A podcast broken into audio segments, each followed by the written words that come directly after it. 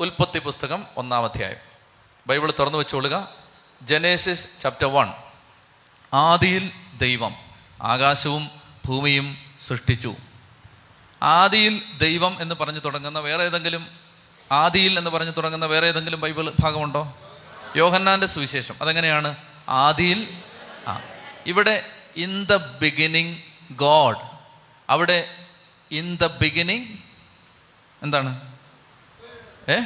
Was the word ആദിയിൽ വചനമുണ്ടായിരുന്നു. ഇവിടെ പറയുന്നത് ആദിയിൽ ദൈവം.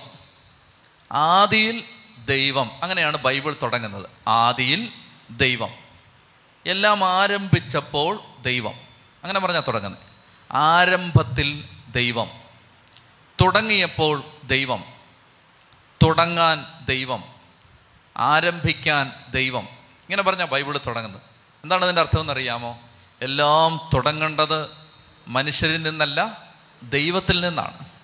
ദൈവത്തിൽ നിന്നാണ് എല്ലാം ആരംഭിക്കേണ്ടത്.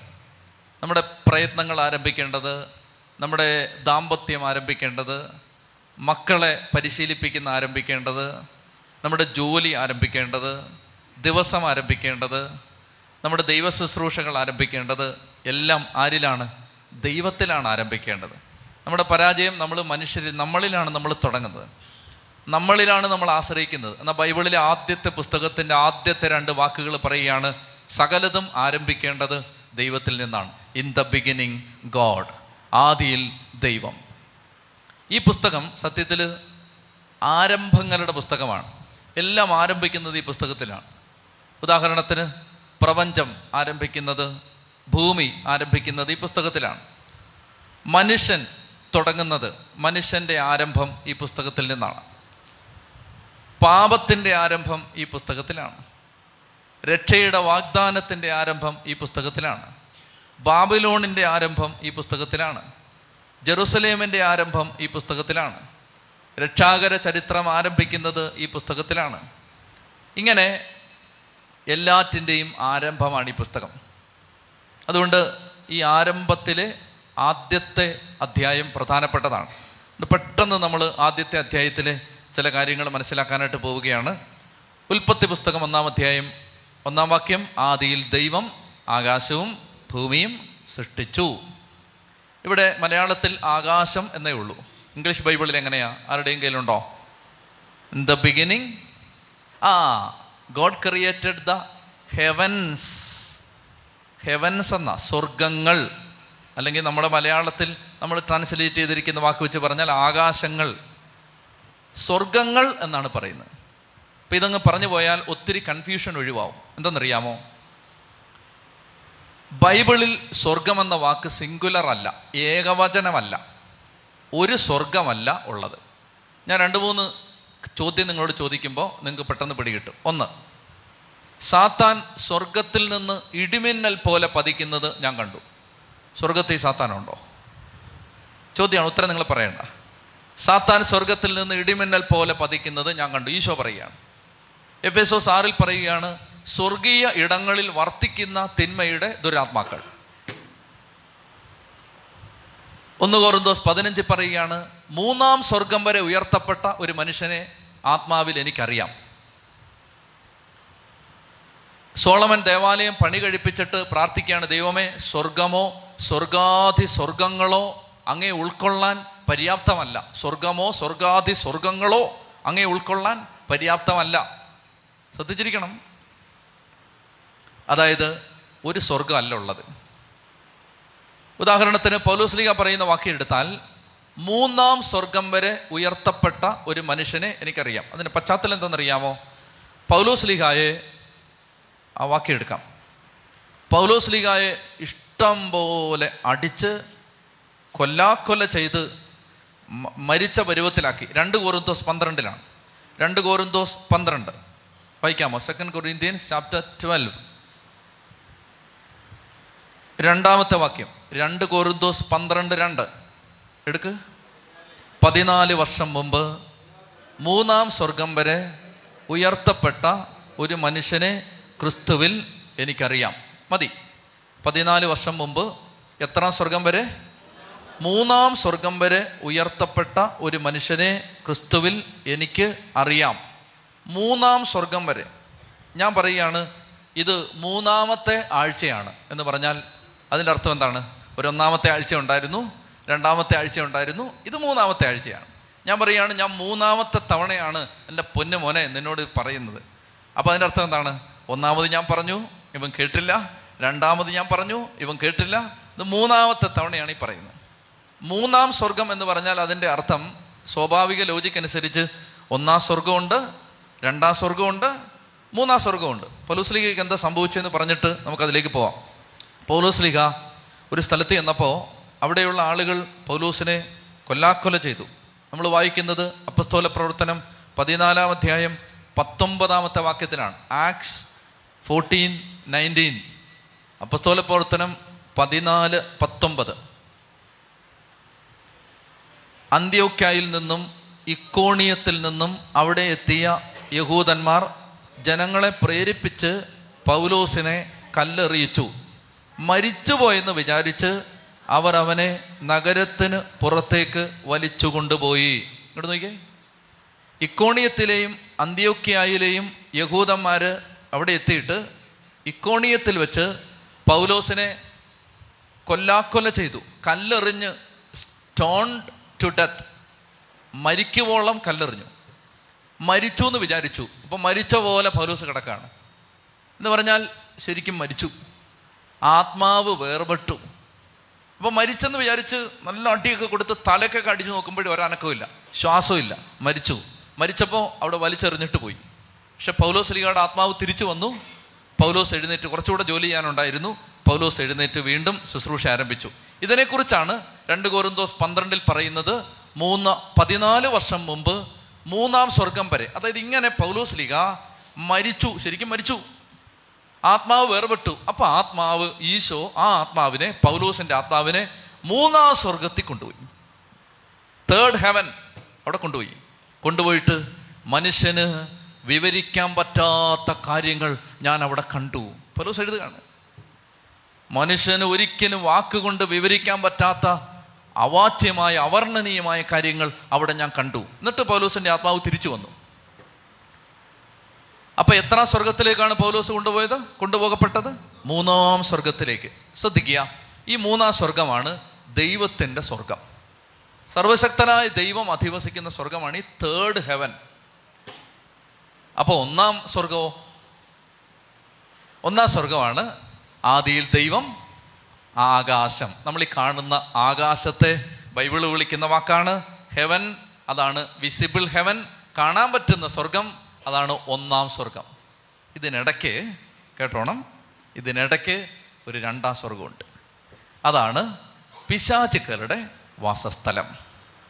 മലങ്കരക്കാർ ശവസംസ്കാര ശുശ്രൂഷ ചെയ്യുമ്പോൾ മൃതദേഹത്തിൽ എണ്ണ ഒഴിച്ചുകൊണ്ട് ഇങ്ങനെ പ്രാർത്ഥിക്കും. അന്തരീക്ഷത്തിൽ പതിയിരിക്കുന്ന പൈശാചിക ശക്തികളാൽ ഈ ആത്മാവ് പിടിക്കപ്പെടാതിരിക്കാൻ കർത്താവെ ഈ ആത്മാവിനോട് കരുണ കാണിക്കണമേ. ദൈവസന്നിധിയിലേക്ക് ഉയരുന്ന ഒരു ആത്മാവിനെ അന്തരീക്ഷ ശക്തിയുടെ അധിപൻ പൗലോസ് പറയുന്നുണ്ട് എഫേസോസ് രണ്ട് രണ്ട് അന്തരീക്ഷ ശക്തിയുടെ അധിപൻ.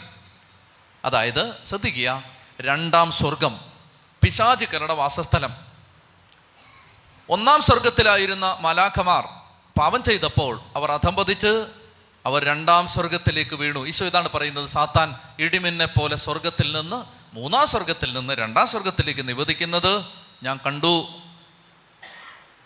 പ്രിയപ്പെട്ട സഹോദരങ്ങളെ വേറൊരു ഉദാഹരണം പറഞ്ഞാൽ ദാനിയൽ പത്താം അധ്യായത്തിൽ ദാനിയൽ ഇരുപത്തൊന്ന് ദിവസത്തെ ഉപവാസം എടുക്കുമ്പോൾ ഒരു ദൂതൻ വന്നിട്ട് ദാനിയലിനോട് പറയുകയാണ് ഞാൻ ദൈവത്തിന്റെ അടുത്ത് നിന്ന് നിന്നോട് പറയാനുള്ള അരുളപ്പാടുമായി നിന്റെ അടുത്തേക്ക് വന്നതാണ്. എന്നാൽ മാർഗമധ്യേ പേർഷ്യ രാജ്യത്തിന്റെ പിശാജ് എന്നെ തടഞ്ഞു. ദൈവത്തിന്റെ മൂന്നാം സ്വർഗത്തിൽ നിന്ന് ദാനിയലിന്റെ ഭൂമിയിലേക്ക് ഒരു ദൂതം വരുമ്പോൾ രണ്ടാം സ്വർഗത്തിൽ വെച്ച് പിശാജ് തടഞ്ഞു. ഇനി കേട്ടോ മർമ്മം മർമ്മം. നമ്മുടെ പല പ്രാർത്ഥനയും മേളിലോട്ട് കയറാത്തതിന്റെ കാരണം എന്താന്ന് ഇപ്പോൾ പിടികിട്ടിയല്ലോ. പ്രാർത്ഥന പിടിക്കാൻ കുറേ എണ്ണം അവിടെ ഇരിപ്പുണ്ട്. നിന്റെ പ്രാർത്ഥന അതുകൊണ്ടാണ് ഈശോ പറഞ്ഞത് ഉപവാസവും പ്രാർത്ഥനയും കൂടി അല്ലാതെ ഈ ജാതിയെ തോപ്പിക്കാൻ പറ്റില്ല. നീ ഒരു ഉണക്ക പ്രാർത്ഥന പ്രാർത്ഥിച്ചാൽ പള്ളി ചെന്നിട്ട് ഉറക്കം തൂങ്ങി നിന്നാൽ വിശുദ്ധ കുർബാനയ്ക്ക് പോയി കൈയും കെട്ടി നിന്നാൽ നിന്റെ കുടുംബത്തിന് യാതൊരു പുരോഗതിയും വരാത്തതിന്റെ കാരണം ഇതാണ്. ഈ പ്രാർത്ഥനയൊന്നും മേളിലോട്ട് ചെല്ലുന്നില്ല. മറ്റൊരിടത്ത് ബൈബിൾ പറയുന്നുണ്ട് നീതിമാന്റെ പ്രാർത്ഥന മേഘങ്ങളെ തുളച്ചു കടക്കും. ഈ മേഘം എന്താണെന്നറിയാമോ? ഈ രണ്ടാം സ്വർഗമാണ് നീതിമാന്റെ പ്രാർത്ഥന മേഘങ്ങളെ തുളച്ചു കയറും. ദൈവത്തിന്റെ സ്വർഗത്തിൽ നിന്ന് മനുഷ്യന്റെ ഭൂമിയിലേക്ക് ദൈവാനുഗ്രഹമോ? മനുഷ്യന്റെ ഭൂമിയിൽ നിന്ന് ദൈവത്തിന്റെ സ്വർഗത്തിലേക്ക് പ്രാർത്ഥനകളോ എത്താത്ത വിധത്തിൽ മാർഗമധ്യേ ഒരു ലോകമുണ്ട്. അതിനെ തുളച്ചു കയറണമെങ്കിൽ നിന്റെ ഉണക്ക പ്രാർത്ഥനയ്ക്ക് അതിന് കഴിവില്ല. ചതി പറഞ്ഞേ ഹാലേലുയാ അതിനാണ് നീതിമാന്റെ പ്രാർത്ഥന മേഘങ്ങളെ തുളച്ചു കയറും. മനസ്സിലാവുന്നുണ്ടോ നിങ്ങൾക്കിത്? അപ്പോൾ അതുകൊണ്ട് അതാണ് ഒറ്റ വാക്യം. ആദിയിൽ ദൈവം in the beginning God created the heavens സ്വർഗങ്ങളും ഭൂമിയും സൃഷ്ടിച്ചു. ആദിയിൽ ദൈവം ആകാശവും ഭൂമിയും സൃഷ്ടിച്ചു. അപ്പം അതുകൊണ്ട് നമ്മൾ പ്രാർത്ഥിക്കുമ്പോൾ ദൈവത്തെ ആരാധിക്കുമ്പോഴെല്ലാം നല്ലപോലെ ആത്മാർത്ഥതയിൽ ചെയ്തില്ലെങ്കിൽ അതൊന്നും മേളിലെത്തില്ല. ദൈവസന്നിധിയിൽ പ്രാർത്ഥന സ്വീകാര്യമാവണമെങ്കിൽ നമ്മുടെ ജീവിതത്തിന് ആ പ്രാർത്ഥിക്കുന്നവർക്ക് ആ പ്രാർത്ഥനയ്ക്ക് ശക്തി വേണം. വേറൊരു വിഷയമാണ് നമുക്ക് പിന്നീട് എപ്പോഴെങ്കിലും അത് പറയാം. നീതിമാന്റെ പ്രാർത്ഥന. ഇംഗ്ലീഷിൽ ഇങ്ങനെ ഒരു വാക്കുണ്ട് പ്രയിങ് ത്രൂ പ്രയിങ് ത്രൂ പ്രാർത്ഥിച്ച്. അതാണ് പ്രയിങ് ത്രൂ കയറണം തുളച്ച് കയറണം പ്രാർത്ഥിച്ച് കയറണം എപ്പഫ്രാസ് എന്ന് പറയുന്ന ഒരാളെ കുറിച്ച് പോലീസറിയ പറയും അവൻ പ്രാർത്ഥനയിൽ പോരാടി എന്നാണ് പറയുന്നത്. പോരാടി. അവൻ യുദ്ധം ചെയ്തു. മല്ലടിച്ചു. പ്രാർത്ഥനയിൽ പൊരുതി. അതാണ് ഈ പൊരുതണം. അതുകൊണ്ടാണ് യാക്കോബ് രാത്രി മുഴുവൻ യാബൂക്ക് നദിയുടെ തീരത്ത് രാത്രി മുഴുവൻ ദൈവദൂതനോട് യുദ്ധം ചെയ്യുമ്പോഴാണ് അവന്റെ പ്രാർത്ഥന സ്വീകരിക്കപ്പെടുന്നത്. അപ്പോൾ അതുകൊണ്ട് അനേക ആളുകൾ ഫോൺ വിളിച്ച് പ്രാർത്ഥന ചോദിക്കുന്നവർ പറയുന്നത് ഞാൻ കേട്ടിട്ടുണ്ട്. അച്ഛാ കല്യാണം കഴിഞ്ഞു രണ്ട് വർഷമായി മൂന്ന് വർഷമായി നാല് വർഷമായി ഒരു മാറ്റമില്ല എന്നും പ്രാർത്ഥിക്കുകയാണ് ഒരു പ്രയോജനമില്ല കഴിഞ്ഞ ദിവസം ഒരാൾ പറയുന്നത് കേട്ടു അതായത് ഇരുപത്തഞ്ച് വർഷമായിട്ട് ഒരു പ്രിയപ്പെട്ട സിസ്റ്ററിനോട് ഇരുപത്തഞ്ച് വർഷമായിട്ട് ആ സിസ്റ്ററിന്റെ ആങ്ങള മിണ്ടിയിട്ടില്ലായിരുന്നു. ഇരുപത്തഞ്ച് വർഷമായിട്ട്.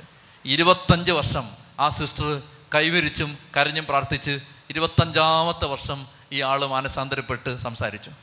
നിങ്ങൾ ആലോചിച്ച് ചോദിക്കേ ഒരാളുടെ പിണക്കം മാറാൻ ഇരുപത്തഞ്ച് കൊല്ലം വേണ്ടി വന്നു. എന്നാണ് നമ്മൾ പറയുന്നത് ആറ് മാസം പ്രാർത്ഥിക്കുകയോ മൂന്ന് മാസം ബൈബിൾ വായിച്ചിട്ട് ഒരു പിണ്ണാക്കം നടന്നില്ലെന്ന് പറഞ്ഞ് എന്നെ തെറി വിളിക്കാൻ വരുന്നത് അവർക്ക് പറഞ്ഞേ ഹാലേ ലുയാ സത്യം പറഞ്ഞേ ഹാലേ ലുയാ അതുകൊണ്ട് എന്റെ പ്രിയപ്പെട്ട സഹോദരങ്ങളെ പ്രയിങ് ത്രൂ മനസ്സിലാവുന്നുണ്ടോ ഇത്? അതായത് നമുക്കിടയിൽ ഒരു ലോകമുണ്ട്. അന്തരീക്ഷ ശക്തികളുടെ അധിപന്മാരുണ്ട്. നമുക്കിടയിൽ വിമാനത്തിലേക്ക് പോകുമ്പോൾ ഞാൻ ഇങ്ങനെ നോക്കിയിട്ടുണ്ട് ലോകമാർ വല്ലതും ഉണ്ടോ എന്ന് അവിടെ കാണാം. അതായത് ഈ ഈ ഇവിടെ കണ്ടാണിത് ചെത്തി പറഞ്ഞേ ഹാലേ ലുയാ അതുകൊണ്ട് ശക്തമായിട്ട് നമ്മൾ പ്രാർത്ഥിക്കണം. അപ്പോൾ ആദിയിൽ ദൈവം ആകാശവും ഭൂമിയും സൃഷ്ടിച്ചു. രണ്ടാമത്തെ വാക്യം ഭൂമി രൂപരഹിതവും ശൂന്യവുമായിരുന്നു. രൂപരഹിതം ഫോംലെസ് ശൂന്യം വോയിഡ് അതായത് ഒരു രൂപമില്ല. ഇപ്പൊ കണ്ട ഒരു രൂപമുണ്ട്. ഒരു രൂപമില്ല. ഒരു ക്രമമില്ല. ഒരു താളമില്ല. ഇന്ന് ഭൂമിക്ക് ഒരു താളമുണ്ട്. ആ താളം തെറ്റിയതാണ് പ്രളയം. ഭൂമിക്ക് ഒരു താളമുണ്ട്. ആ താളം തെറ്റുന്നതാണ് ഭൂകമ്പം. ഭൂമിക്ക് ഒരു താളമുണ്ട്. ആ താളം തെറ്റുന്നതാണ് സുനാമി. ഭൂമിക്ക് ഒരു താളമുണ്ട് ആ താളം തെറ്റുന്നതാണ് കൊടുങ്കാറ്റ്. താളമുണ്ട്. എന്നാൽ ആദിയിൽ ഈ താളം ഉണ്ടായിരുന്നില്ല. ഇന്ന് ക്രമമില്ല. ഇത് രൂപരഹിതമാണ്. രൂപമില്ലാത്തതാണ് താളമില്ലാത്തതാണ് ശൂന്യമാണ്. ഒന്നുമില്ല. പ്രതീക്ഷയില്ലാത്തതാണ്. പ്രത്യാശയുടെ പുൽനാമ്പുകൾ മുളച്ചിട്ടില്ല. പ്രതീക്ഷയുടെ മഞ്ഞുകണങ്ങൾ വീണിട്ടില്ല. സന്തോഷത്തിന്റെ മഴ പെയ്യുന്നില്ല. ആനന്ദത്തിന്റെ ഇളം വെയിൽ തലോടാനില്ല. ആശ്വാസത്തിന്റെ ഒരു കാറ്റ് വീശുന്നില്ല. ഒരു മരത്തിന്റെ തണലില്ല. ഒരു പർവതത്തിന്റെ സംരക്ഷണമില്ല. അപ്പം ഈ ഭൂമിയിൽ നമ്മൾ ഈ കാണുന്ന ഒരു സംരക്ഷണ ഭിത്തിയില്ല. നമ്മൾ കാണുന്ന ഒരു ക്രമമില്ല. ഇതിന് ഒരു ഒരു ഭംഗിയില്ല. ആ സമയത്ത് ഇനിയാണ് ശ്രദ്ധിക്കേണ്ടത്. രണ്ട് കാര്യങ്ങളാണ് ഈ ഭൂമിക്ക് ക്രമം കൊടുക്കുന്നത്. ഇന്നും എന്റെ പ്രിയപ്പെട്ട സഹോദരങ്ങളെ നമ്മുടെ കുടുംബത്തിൽ വ്യക്തി ജീവിതത്തിൽ ശുശ്രൂഷ ജീവിതത്തിൽ ഒരു താളമില്ലെങ്കിൽ ഒരു ക്രമമില്ലെങ്കിൽ ഭംഗിയില്ലെങ്കിൽ നമ്മുടെ കുടുംബത്തിനൊരു ഭംഗിയില്ലെങ്കിൽ ഒരു കൊച്ച് അപ്പന്റെ ഒക്കെ തിരുന്നിട്ട് പറയുകയാണ് അപ്പ ഷൈജുവിന്റെ വീട്ടിൽ സമാധാനമുണ്ട് ബിനുവിന്റെ വീട്ടിൽ സമാധാനമുണ്ട് അതുപോലെ ബൈജുവിന്റെ വീട്ടിൽ സമാധാനമുണ്ട് നമ്മുടെ വീട്ടിൽ മാത്രം സമാധാനമില്ല. എന്ന് പറഞ്ഞാൽ ആ വീട്ടിൽ താളമില്ല അവിടെ ശൂന്യമാണ് പാഴാണ് ക്രമമില്ല അവിടെ അടിമത്തമാണ്. അപ്പം ഇങ്ങനെയുള്ള വീട് ഉൽപ്പത്തി പുസ്തകത്തിന്റെ അനാദിയിൽ ഭൂമി കിടന്നതുപോലെ ശൂന്യമായും പാഴായും പതിരായും കിടക്കുന്ന ഈ ഭൂമിയുടെ മേൽ രണ്ട് കാര്യങ്ങളാണ് പ്രവർത്തിച്ചത്. ഒന്ന് ആഴത്തിന് മുകളിൽ ദൈവത്തിന്റെ ചൈതന്യം ചലിച്ചുകൊണ്ടിരുന്നു. ചൈതന്യം ആ വാക്ക് റൂഹ് റൂഹ എന്ന വാക്കാണ്. റൂഹ ചൈതന്യം. ചൈതന്യം നമ്മൾ പറഞ്ഞാൽ അതന്നെ ചൈതന്യ ചൈതന്യം. അതിനൊന്നുമില്ല. എന്നാൽ ശരിക്കുള്ള വാക്ക് ഏതെന്നറിയാമോ വെള്ളത്തിന് മുകളിൽ ദൈവത്തിന്റെ റൂഹ ചലിച്ചുകൊണ്ടിരുന്നു. ഹോവർ ഓവർ കഴുകൻ വട്ടമിട്ട് പറക്കുക. ആ വാക്കാണ് ഉപയോഗിക്കുന്നത്. അതായത് റൂഹ വട്ടമിട്ട് പറന്നിരുന്നു. ഈ റൂഹായാണ് പന്തക്കോസ്തിയിൽ ജെറുസലേമിൽ സെഗിയോൻ മാളികയുടെ മീതെ വട്ടമിട്ട് കറങ്ങിയത്. ഈ റൂഹായാണ്. ഉൽപ്പത്തി പുസ്തകം ഒന്നാം അധ്യായത്തിലെ റൂഹായാണ് അപ്പസ്തോല പ്രവർത്തന രണ്ടാം അധ്യായത്തിൽ പെന്തക്കോസ്തിയായി ആഞ്ഞടിച്ചത്. ഇത് എപ്പോഴും ഉണ്ട്. എല്ലായിടത്തും ഉണ്ട് ഈ റൂഹ. നമുക്ക് മീതെ ഈ ആത്മാവിന്റെ കാറ്റ് വീശുന്നുണ്ട്. അപ്പോൾ വെള്ളത്തിന് മീതെ ദൈവത്തിന്റെ റൂഹ മൈറ്റി വിൻഡ് കൊടുങ്കാറ്റ് ദൈവത്തിന്റെ കാറ്റ്. യോഹന്നാൻ മൂന്നിൽ ഈശോ പറയും കാറ്റ് അതിന് ഇഷ്ടമുള്ളിടത്തേക്ക് വീശും. പരിശുദ്ധാത്മാവാണ് ഈ കാറ്റ്. ദൈവത്തിന്റെ പരിശുദ്ധാത്മാവ് ഈ രൂപമില്ലാത്ത ഭംഗിയില്ലാത്ത ചൈതന്യമില്ലാത്ത അഴകില്ലാത്ത താളമില്ലാത്ത ക്രമമില്ലാത്ത ഭൂമിയുടെ മേൽ ചലിച്ചുകൊണ്ടിരുന്നു ഒന്ന് ഈ ഭൂമിക്ക് ഒരു രൂപം വരാനുള്ള ഒന്നാമത്തെ കണ്ടീഷൻ ഇതായിരുന്നു റൂഹ ചലിച്ചുകൊണ്ടിരുന്നു രണ്ട് ദൈവം അരുളി ചെയ്തു. അരുളി ചെയ്തു. ഞാൻ പറയുന്നു.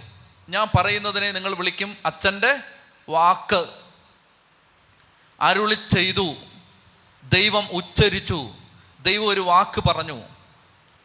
ഇതാണ് രണ്ടാമത്തേത് ദൈവത്തിന്റെ വാക്ക് ദൈവത്തിന്റെ വചനം. ശൂന്യമായി കിടന്ന പാഴായി കിടന്ന രൂപമില്ലാതിരുന്നൊരു ഭൂമിയെ രൂപമുള്ളതാക്കി ഭംഗിയുള്ളതാക്കി മാറ്റിയത് രണ്ട് കാര്യങ്ങളാണ്. ഒന്ന് റൂഹായുടെ കാറ്റ് രണ്ട് വചനത്തിന്റെ ശക്തി. ഈ രണ്ട് കാര്യങ്ങൾ കുടുംബത്തിലേക്ക് വന്നാൽ ഏത് രൂപമില്ലാത്ത ഭംഗിയില്ലാത്ത കുടുംബവും മനോഹരമായിട്ട് മാറും.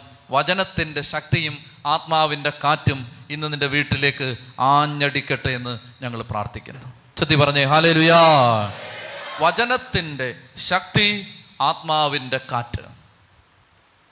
അപ്പൊ രണ്ടും ശ്രദ്ധിക്കണം. വചനം പഠിക്കണം വചനം വായിക്കണം വചനം ധ്യാനിക്കണം വചനം ഉള്ളിൽ സ്വീകരിക്കണം. രൂപം ഉണ്ടാവും. ഉണ്ടാവും നോക്കൂ നൂറുകണക്കിന് ടെസ്റ്റിമണികൾ ഞങ്ങളുടെ കയ്യിൽ ഇരിപ്പുണ്ട് വചനം വായിച്ച് രൂപം ഉണ്ടായ ആളുകളുടെ ടെസ്റ്റിമണികൾ.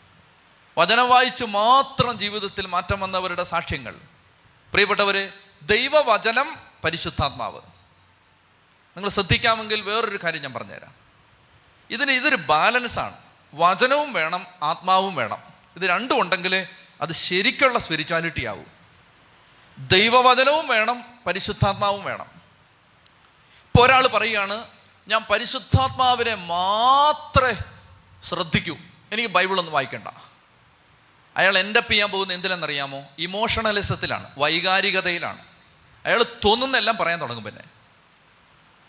തോന്നുന്നത് പറയാതിരിക്കാൻ അയാളെ പിടിച്ചു കെട്ടുന്ന കയറാണ് വചനം. വചനത്തിന് വിരുദ്ധമായിട്ടൊന്നും പറയാൻ പാടില്ല.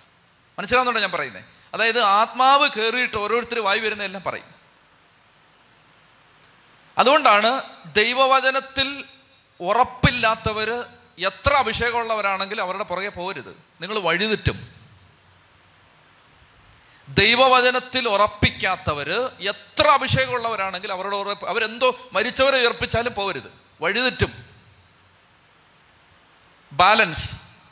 ദൈവവചനം പരിശുദ്ധാത്മാഭിഷേകം അതുകൊണ്ട് ദൈവം ഒന്ന് അനേക ആളുകൾ കൂട്ടായ്മകൾ. അവിടെ ഒരു കൂട്ടായ്മ ഇവിടെ ഒരു കൂട്ടായ്മ അവിടെ മാതാവ് പ്രത്യക്ഷപ്പെടുന്നു ഇവിടെ മാതാവ് പ്രത്യക്ഷപ്പെടുന്നു അവിടെ എണ്ണ വരുന്നു അവിടെ ഞാൻ ഒന്നിനെ വിധിക്കല്ല. വചനം അറിയാത്തവരെ സൂക്ഷിച്ചോണം. അത്ര എനിക്കറിയാവൂ. അന്ത്യകാലത്തെക്കുറിച്ചുള്ള കർത്താവിന്റെ പ്രവചനങ്ങളിൽ ആവർത്തിക്കുന്ന വാക്ക് നിങ്ങൾ വഞ്ചിക്കപ്പെടരുത്. ദൈവവചനം അറിയാത്തവരെയും പഠിക്കാത്തവരെയും സൂക്ഷിച്ചോണം. കാരണം അവർ വഴി തെറ്റിക്കും. എന്നാൽ ദൈവവചനം ശ്രദ്ധിച്ചിട്ടുള്ളവർ പറയും വചനത്തിൽ ഇങ്ങനെ പറയുന്നത് അതുകൊണ്ട് വചനത്തിന് വിരുദ്ധമായത് ഒരു കാര്യം ആരെങ്കിലും പറഞ്ഞാൽ അത് പരിശുദ്ധാത്മാവല്ല. വചനത്തിൽ എവിടെയെങ്കിലും കൊണ്ടുവന്ന് മുട്ടിക്കാൻ പറ്റാത്തത് ഒന്നും പരിശുദ്ധാത്മാവിൽ നിന്നുള്ളതല്ല. ചെത്തി പറഞ്ഞേ ഹാലേലുയാ. അപ്പോ ആത്മാവ് വചനം. ഇനി പരിശുദ്ധാത്മാവില്ലാതെ വചനം മാത്രമായാലോ? എന്നാ പറ്റുമെന്നറിയാമോ? നിങ്ങൾ ഇന്റലക്ച്വലിസത്തിൽ അവസാനിക്കും. ബുദ്ധി കൊണ്ട് എല്ലാം കാണും. അങ്ങനെ ഇഷ്ടം പോലെ ഉണ്ട്. ഇഷ്ടം പോലെ പണ്ഡിതന്മാരുണ്ട്. വിശ്വാസമില്ല ഒന്നിനും. എല്ലാം അറിയാം. ഇത് വേണേ ഒറിജിനൽ ഭാഷയെ വായിക്കും മൊത്തം. ഉൽപ്പത്തി മുതൽ വെളിപാട് വരെ. പക്ഷെ വിശ്വാസമില്ല. മനസ്സിലാവുന്നുണ്ടോ? വിശ്വാസമില്ല. അപ്പൊ ഈ ബാലൻസ് എന്തൊക്കെയാണ്? ദൈവത്തിന്റെ വചനവും വേണം പരിശുദ്ധാത്മാവും വേണം. അതിനെന്തെന്നറിയോ? എളുപ്പവഴി. നിങ്ങൾ വിഷമിക്കൊന്നും വേണ്ട. എളുപ്പവഴി എന്തെന്നറിയാമോ? ഈ പുസ്തകം വായിക്കാൻ തുടങ്ങുന്നതിന് മുമ്പ് പരിശുദ്ധാത്മാവേ വചനം ഞാൻ വായിക്കുകയാണ്. എന്നെ പ്രകാശിപ്പിക്കണമേ എന്നെ നയിക്കണമേ.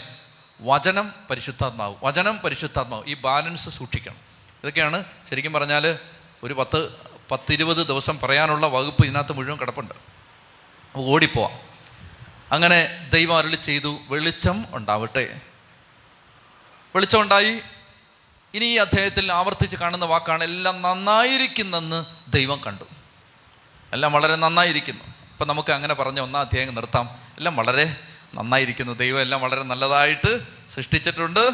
എല്ലാം വളരെ നന്നായിരിക്കുന്നു. അതിന്റെ അവസാനം ആ വേണ്ട. ഒന്ന് രണ്ട് കാര്യങ്ങൾ പറയാം. അതായത് ദൈവം മനുഷ്യനോട് പറയുകയാണ് ഇരുപത്തി ആറാമത്തെ വാക്യം. ഉൽപ്പത്തി ഒന്ന് ഇരുപത്തി ആറ് ദൈവം വീണ്ടും അരുളി ചെയ്തു നമുക്ക് നമ്മുടെ ഛായയിലും സാദൃശ്യത്തിലും മനുഷ്യനെ സൃഷ്ടിക്കാം. അവർക്ക് കടലിലെ മത്സ്യങ്ങളുടെയും ആകാശത്തിലെ പറവകളുടെയും നാൽക്കാലികളുടെയും ഭൂമി മുഴുവന്റെയും ഭൂമിയിൽ ഇഴയുന്ന സർവജീവികളുടെയും മേൽ ആധിപത്യം ഉണ്ടായിരിക്കട്ടെ. അതായത് ദൈവത്തോട് ചേർന്ന് കഴിയുന്ന ഒരു വ്യക്തിക്ക് ഭൂമിയുടെ മേൽ പ്രപഞ്ചത്തിന്റെ മേൽ പ്രപഞ്ച ശക്തികളുടെ മേൽ കാട്ടുമൃഗങ്ങളുടെ മേൽ വന്യമൃഗങ്ങളുടെ മേൽ ഇഴജന്തുക്കളുടെ മേലെല്ലാം അധികാരം ഉണ്ടായിരിക്കും. അതായത് ഞാൻ എന്നെ വളരെയധികം അത്ഭുതപ്പെടുത്തിയിട്ടുള്ള കാര്യം ഞാൻ പറയട്ടെ. ഇഷ്ടം പോലെ പാമ്പുള്ളൊരു സ്ഥലമായത് ഈ സ്ഥലം. ഇഷ്ടം പോലെ പാമ്പുള്ളൊരു സ്ഥലമാണിത് ഈ സ്ഥലം. അതായത് ഈ കാട്ടിലെല്ലാം കൈ അങ്ങോട്ട് കയറി കഴിഞ്ഞാൽ എല്ലാം കൈതക്കാടാണ്. ഇഷ്ടംപോലെ പാമ്പുണ്ട്. ഇഷ്ടം പോലെ. ഞാൻ ഒറ്റയ്ക്ക് താമസിച്ചിട്ടുണ്ട് ഇവിടെ. അനേക നാളുകൾ ആരുമില്ല. വെളിച്ചം പോലും ഇല്ലാതെ താമസിച്ചിട്ടുണ്ട്. ഇന്ന് വരെ ഒരൊറ്റ പാമ്പിനെ ഞാൻ കണ്ടിട്ടില്ല. പാമ്പായിട്ട് നടക്കുന്ന ചില സഹോദരന്മാരെ കണ്ടിട്ടുണ്ട്. മറ്റ് കണ്ടിട്ടേ ഇല്ല. ഇതുവരെയും കണ്ടിട്ടില്ല. അതെന്റെ എന്തെങ്കിലും കേമത്തരം കൊണ്ടല്ല. മറിച്ച് കർത്താവ് തിരഞ്ഞെടുത്തിരിക്കുന്ന ഒരു സ്ഥലത്തിന് ദൈവം തരുന്ന ഒരു പ്രൊട്ടക്ഷനായിട്ട് ഞാനിത് കാണുന്നത്. ഒരു ഒറ്റ പാമ്പ് പോലും ഈ വഴിക്ക് വരുന്ന ഞാൻ കണ്ടിട്ട് കണ്ടിട്ടേ ഇല്ല. ഇതുവരെയും കണ്ടിട്ടില്ല. നാളെ കാണുമെന്ന് അറിയത്തില്ല. ഇതുവരെ കണ്ടിട്ടില്ല. അതായത് അത് ദൈവം അത് ദൈവം ഒരുക്കിയിരിക്കുന്ന സമയത്ത് അതായത് പാമ്പിനെ വെറുതെ ഇങ്ങോട്ട് പാമ്പിനെ അറിയാം? നമ്മൾ എന്തിനാ വെറുതെ ആവശ്യമില്ലാത്ത സ്ഥലത്ത് പോകുന്നത് അവിടെ ദൈവവചന പ്രഘോഷണവും പ്രാർത്ഥനയും നമുക്ക് അങ്ങോട്ട് പോകണ്ട. നമുക്ക് ഇഷ്ടം പോലെ വേറെ സ്ഥലമുണ്ടല്ലോ. പാമ്പെല്ലാം അങ്ങോട്ട് പോവാണ്. അവർക്ക് പറഞ്ഞേ ഹാലേ ലുയാ പ്രിയപ്പെട്ടവരെ അപ്പോൾ ദൈവം നമുക്ക് ഭൂമിയുടെ മേൽ ഇപ്പോൾ ഈ പ്രളയമൊക്കെ ഉണ്ടായ സാഹചര്യം ആയതുകൊണ്ട് നമ്മൾ ദൈവത്തോട് ചേർന്നും ദൈവവചന അനുസരിച്ചും പ്രാർത്ഥിച്ചുമൊക്കെ നമ്മൾ ജീവിക്കാനായിട്ട് പരിശ്രമിക്കുമ്പോൾ ഭൂമിയുടെ താളം നിലനിൽക്കും. പ്രപഞ്ച ശക്തികളുടെ മേൽ മനുഷ്യന്റെ അധികാരം വരും. പ്രപഞ്ചം പ്രതിഷേധിക്കാതിരിക്കും. ഇതിപ്പോൾ കൂട്ടമായിട്ട് ഭൂമിയെ മലിനമാക്കുകയും ഭൂമിക്കെതിരെ നിൽക്കുകയും പ്രപഞ്ചത്തെ നശിപ്പിക്കുകയൊക്കെ ചെയ്യുന്ന മനുഷ്യന്റെ പ്രവർത്തിക്കുള്ളൊരു ഭൂമിയുടെ സ്വാഭാവിക പ്രതികരണമാണ് ഉണ്ടാകുന്ന പ്രകൃതിക്ഷോഭങ്ങൾ. എന്ത് ചെയ്യാൻ പറ്റും? നമുക്കിങ്ങനെ പറയാൻ മാത്രമേ പറ്റൂ. നമ്മളും മറ്റുള്ളവരും എല്ലാം ഭൂമിയെ നശിപ്പിച്ചുകൊണ്ടിരിക്കുകയാണ്. നമുക്ക് പറഞ്ഞുകൊണ്ട് നിർത്താം. അടുത്തത്. അടുത്തത് ഇരുപത്തി എട്ടാമത്തെ വാക്യം. ദൈവം അവരെ ഇങ്ങനെ അനുഗ്രഹിച്ചു സന്താനപുഷ്ടിയുള്ളവരായി പെരുകുവിൻ ഭൂമിയിൽ നിറഞ്ഞതിനെ കീഴടക്കുവിൻ. ബൈബിളിലെ ആദ്യത്തെ ബ്ലെസ്സിങ് ആണിത് ബൈബിളിലെ ആദ്യത്തെ ആശീർവാദമാണിത്. എന്താണ് ബൈബിളിലെ ആദ്യത്തെ ആശീർവാദം? പെരുകാൻ. ആ ആശീർവാദം പലരും സ്വീകരിച്ചിട്ടില്ല. എന്നിട്ട് അവർ പറയാണ് ജോലിതായോ വീടുതായോ വീട് തായോ? ഞങ്ങൾക്ക് ഐ എൽ ടി എസ് തായോ ഞങ്ങളെ വിദേശത്തേക്ക് വിടണേ. ഒന്നാമത്തെ ബ്ലെസ്സിങ് ഇതാണ്. അതായത് ഇഷ്ടം പോലെ കുഞ്ഞുങ്ങളുണ്ടാവട്ടെ. അപ്പോൾ ഈ വചനത്തിന്റെ പശ്ചാത്തലത്തിൽ എനിക്ക് നിങ്ങളോട് പറയാനുള്ളത് മക്കളെ സ്വീകരിച്ചാൽ ബാക്കിയെല്ലാം കിട്ടും. ഇത് വേദവാക്യമാണ് തെറ്റില്ല. എന്റെ വാക്യമല്ല ദൈവത്തിന്റെ വാക്യമാണ്. മക്കളെ സ്വീകരിച്ചാൽ ബാക്കിയെല്ലാം കിട്ടും. ഇഷ്ടംപോലെ മക്കളെ സ്വീകരിച്ചു ബാക്കിയെല്ലാം കിട്ടും. ആറും ഏഴും എട്ടും ഒമ്പതും മക്കളൊക്കെയുള്ള മാതാപിതാക്കളെ പരിചയമുണ്ട്. അവരാരും തന്നെ ഇന്ന് വരെയും പറഞ്ഞിട്ടില്ല അവരുടെ വാതിലുകൾ അടയ്ക്കപ്പെട്ട് കിടക്കുകയാണ് വഴികൾ അടഞ്ഞു കിടക്കുകയാണ് എന്ന് പറയുന്നില്ല. നിങ്ങൾക്ക് ഒരു കുഞ്ഞിനെ തരാൻ ദൈവം തിരുമനസാവുന്നുണ്ടെങ്കിൽ അങ്ങനെ. അതിനെക്കുറിച്ചല്ല ഞാൻ പറയുന്നത്. നിങ്ങൾക്ക് മക്കളെ വളർത്താൻ ദൈവം സാഹചര്യം തന്നു ആരോഗ്യം തന്നു ദൈവം നിങ്ങൾക്ക് സൗകര്യം തന്നു മക്കളെ സ്വീകരിക്കാതിരിക്കുകയാണ്. മക്കളെ സ്വീകരിക്കുന്നതിനനുസരിച്ച് ദൈവത്തിന് അനുഗ്രഹം കിട്ടും. ഇപ്പം ഞാനിത് പറഞ്ഞാൽ ആളുകൾ എന്നെ തെറി വിളിക്കും. എങ്കിലും ഞാൻ പറയാം ദൈവത്തിന്റെ മുൻഗണനാ പട്ടികയിൽ ജോലിയല്ല ഒന്നാമത്തേത് കല്യാണമാണ് ഒന്നാമത്തേത്. ദൈവത്തിന്റെ മുൻഗണനാ പട്ടികയിൽ ജോലിയല്ല ഒന്നാമത്തേത് മക്കളാണ് ഒന്നാമത്തേത്. എന്നാൽ ആയിരക്കണക്കിന് കുഞ്ഞുങ്ങൾ സഹോദരി സഹോദരന്മാർ ജോലിക്ക് വേണ്ടി മക്കളെ താമസിപ്പിക്കുന്നുണ്ട്. ജോലി കിട്ടാതെ അവരിങ്ങനെ വലയുകയാണ്. ജോലിക്ക് വേണ്ടി കല്യാണം താമസിപ്പിക്കുന്നുണ്ട്. അവർ ജീവിതത്തിന്റെ ചില പ്രത്യേക സാഹചര്യങ്ങൾ കഴിയുമ്പോൾ പിന്നെ കല്യാണം നടക്കാതെ വിഷമിക്കുകയാണ്. അപ്പോൾ ഒരു കാര്യം ശ്രദ്ധിക്കേണ്ടത് ഒന്നാമത്തെ ബ്ലസ്സിങ് ഇതാണ് ദൈവം കൊടുത്ത. ഇനി ഇതെല്ലാം ഞാൻ അടുത്ത ഭാഗത്തേക്ക് വരുമ്പോൾ ജോലി വീട് ദാമ്പത്യം ഇതെല്ലാം ദൈവം തരുന്നുണ്ട്. അത് നമുക്ക് കാണാം ഇതിനകത്ത് തന്നെ. പക്ഷെ ഒന്നാമത് ദൈവം പറയുകയാണ് നിങ്ങൾ പെരുകണം. മക്കൾക്ക് ജന്മം കൊടുക്കണം. മക്കളെ സ്വീകരിക്കാൻ തയ്യാറാവണം. അത് ഈ അധ്യായത്തിൽ നമുക്ക് കിട്ടുന്ന മനോഹരമായ ഒരു ആശയമാണ്. ഒന്നാം അധ്യായം അങ്ങനെ നമുക്ക് അവസാനിപ്പിക്കാം. രണ്ടാം അധ്യായം. രണ്ടാമത്തെ അധ്യായം രണ്ടാം വാക്യം. ഒന്ന് മുതൽ വായിക്കാം. ഉൽപ്പത്തി രണ്ട് ഒന്ന് മുതൽ. വായിച്ചേ. അങ്ങനെ ആകാശവും ഭൂമിയും അവയിലുള്ള സമസ്തവും പൂർണമായി. ദൈവം തന്റെ ജോലി ഏഴാം ദിവസം പൂർത്തിയാക്കി. താൻ തുടങ്ങിയ പ്രവൃത്തിയിൽ നിന്ന് വിരമിച്ച് ഏഴാം ദിവസം അവിടുന്ന് വിശ്രമിച്ചു. അപ്പം ഇതാണ് സാപത്ത് ആറ് ദിവസം കൊണ്ട് ദൈവം സൃഷ്ടികർമ്മം പൂർത്തിയാക്കി ഏഴാം ദിവസം ദൈവം വിശ്രമിച്ചു. ദൈവത്തിന്റെ ഏഴാം ദിവസം ആദത്തിന്റെ എത്രാം ദിവസം? ഈ ദൈവത്തിന്റെ ഏഴാം ദിവസം ആദത്തിന്റെ എത്രാം ദിവസം? ഒന്നാം ദിവസം. ദൈവത്തിന്റെ ഏഴാം ദിവസമാണ്. ആദത്തിന്റെ ഒന്നാം ദിവസമാണിത്. ദൈവം വിശ്രമിച്ചത് മനുഷ്യന്റെ ആദ്യത്തെ ദിവസമാണ്. അല്ലെങ്കിൽ ദൈവം വിശ്രമിക്കാൻ മനുഷ്യനോട് ആവശ്യപ്പെട്ടത് അവന്റെ ആദ്യത്തെ ദിവസമാണ്. എന്താണ് അതിന്റെ അർത്ഥം എന്നറിയാമോ? ഒന്നാമത്തെ കാര്യം ദൈവത്തോട് ചേർന്നിരിക്കുകയാണ്. മനുഷ്യന്റെ ജീവിതത്തിലെ ആദ്യത്തെ കാര്യം സാപത്താചരിക്കുക സാപത്താചരിക്കുക എന്ന് പറഞ്ഞാൽ ദൈവത്തോട് ചേർന്നിരിക്കുക. മനുഷ്യന്റെ ജീവിതത്തിൽ ഒന്നാമത്തെ കാര്യം ദൈവാരാധനയാണ്. മനുഷ്യന്റെ ജീവിതത്തിൽ ഒന്നാമത്തെ ഡ്യൂട്ടി ദൈവത്തോട് ചേർന്നിരിക്കുകയാണ് ബാക്കിയെല്ലാം രണ്ടാമത്തേതും മൂന്നാമത്തേതും പത്താമത്തേതും ഇരുപതാമത്തേതും ഒക്കെയാണ് ദൈവത്തോട് ചേർന്നിരിക്കുകയാണ് മനുഷ്യന്റെ ഒന്നാമത്തെ ദൗത്യം. അതുകൊണ്ടാണ് മനുഷ്യന്റെ ആദ്യത്തെ ദിവസം. ഏഴാം ദിവസമാണ് ആറാം ദിവസമാണ് മനുഷ്യൻ സൃഷ്ടിക്കപ്പെടുന്നത്. അവൻ സൃഷ്ടിക്കപ്പെട്ട ഉടനെ അടുത്ത ദിവസം. അവന്റെ ലൈഫിലെ ഫസ്റ്റ് ഡേ അവന് വിശ്രമമാണ്. അങ്ങനെ ദൈവം വിശ്രമിച്ചു. അത് സാപത്ത് ഞാൻ കൂടുതൽ വിശദീകരിക്കുന്നില്ല. സാപത്ത് ആചരണത്തെക്കുറിച്ചൊക്കെ പിന്നീട് നമുക്ക് പഠിക്കാം. ഉൽപ്പത്തി പുസ്തകം രണ്ടാം അധ്യായത്തിൽ അഞ്ച് മുതലുള്ള വാക്യങ്ങൾ. ഉൽപ്പത്തി പുസ്തകം രണ്ടാം അധ്യായം അഞ്ച് മുതൽ.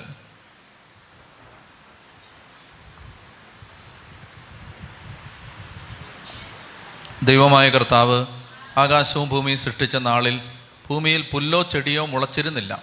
കാരണം അവിടുന്ന് ഭൂമിയിൽ മഴ പെയ്ച്ചിരുന്നില്ല കൃഷി ചെയ്യാൻ മനുഷ്യനുണ്ടായിരുന്നില്ല എന്നാൽ ഭൂമിയിൽ നിന്നൊരു മൂടൽമഞ്ഞ് ഉയർന്ന് ഭൂതലം നനച്ചു. ഏഴ്. ഉച്ചത്തി വായിച്ചേ. ദൈവമായ കർത്താവ് ഭൂമിയിലെ പൂഴി കൊണ്ട് മനുഷ്യനെ രൂപപ്പെടുത്തുകയും ജീവന്റെ ശ്വാസം അവന്റെ നാസാരന്ധ്രങ്ങളിൽ നിശ്വസിക്കുകയും ചെയ്തു. അങ്ങനെ മനുഷ്യൻ ജീവനുള്ളവനായി തീർന്നു. അതായത് ദൈവം മനുഷ്യനെ സൃഷ്ടിക്കുന്നത്. ആദ്യം പറഞ്ഞു ദൈവം മനുഷ്യനെ പുരുഷനും സ്ത്രീയുമായി സൃഷ്ടിച്ചു. ഇനി അതിന്റെ വിശദീകരണം എങ്ങനെയാണ് സൃഷ്ടിച്ചത്? മണ്ണ് കുഴച്ചുണ്ടാക്കി മണ്ണിൽ ആ മനുഷ്യന്റെ നാസാരന്ധ്രങ്ങളിൽ ദൈവം ജീവശ്വാസം ഊതിക്കയറ്റി. പൊടിയിൽ നിന്ന് രൂപപ്പെടുത്തി പൂഴി കൊണ്ട് രൂപപ്പെടുത്തി. ഈ പൂഴി എന്ന വാക്ക് അവിടെ ഉപയോഗിച്ചിരിക്കുന്ന വാക്ക് ഹിബ്രു ഭാഷയിലാണ് ഇത് എഴുതപ്പെട്ടത്. ആ വാക്ക് നെഹമിയയുടെ പുസ്തകം നാലാം അധ്യായം പത്താം വാക്യത്തിൽ വീണ്ടും ഉപയോഗിച്ചിട്ടുണ്ട്. ഈ വാക്ക് നെഹമിയ നാലാം അധ്യായം പത്താം വാക്യത്തിൽ ഉപയോഗിച്ചിട്ടുണ്ട്.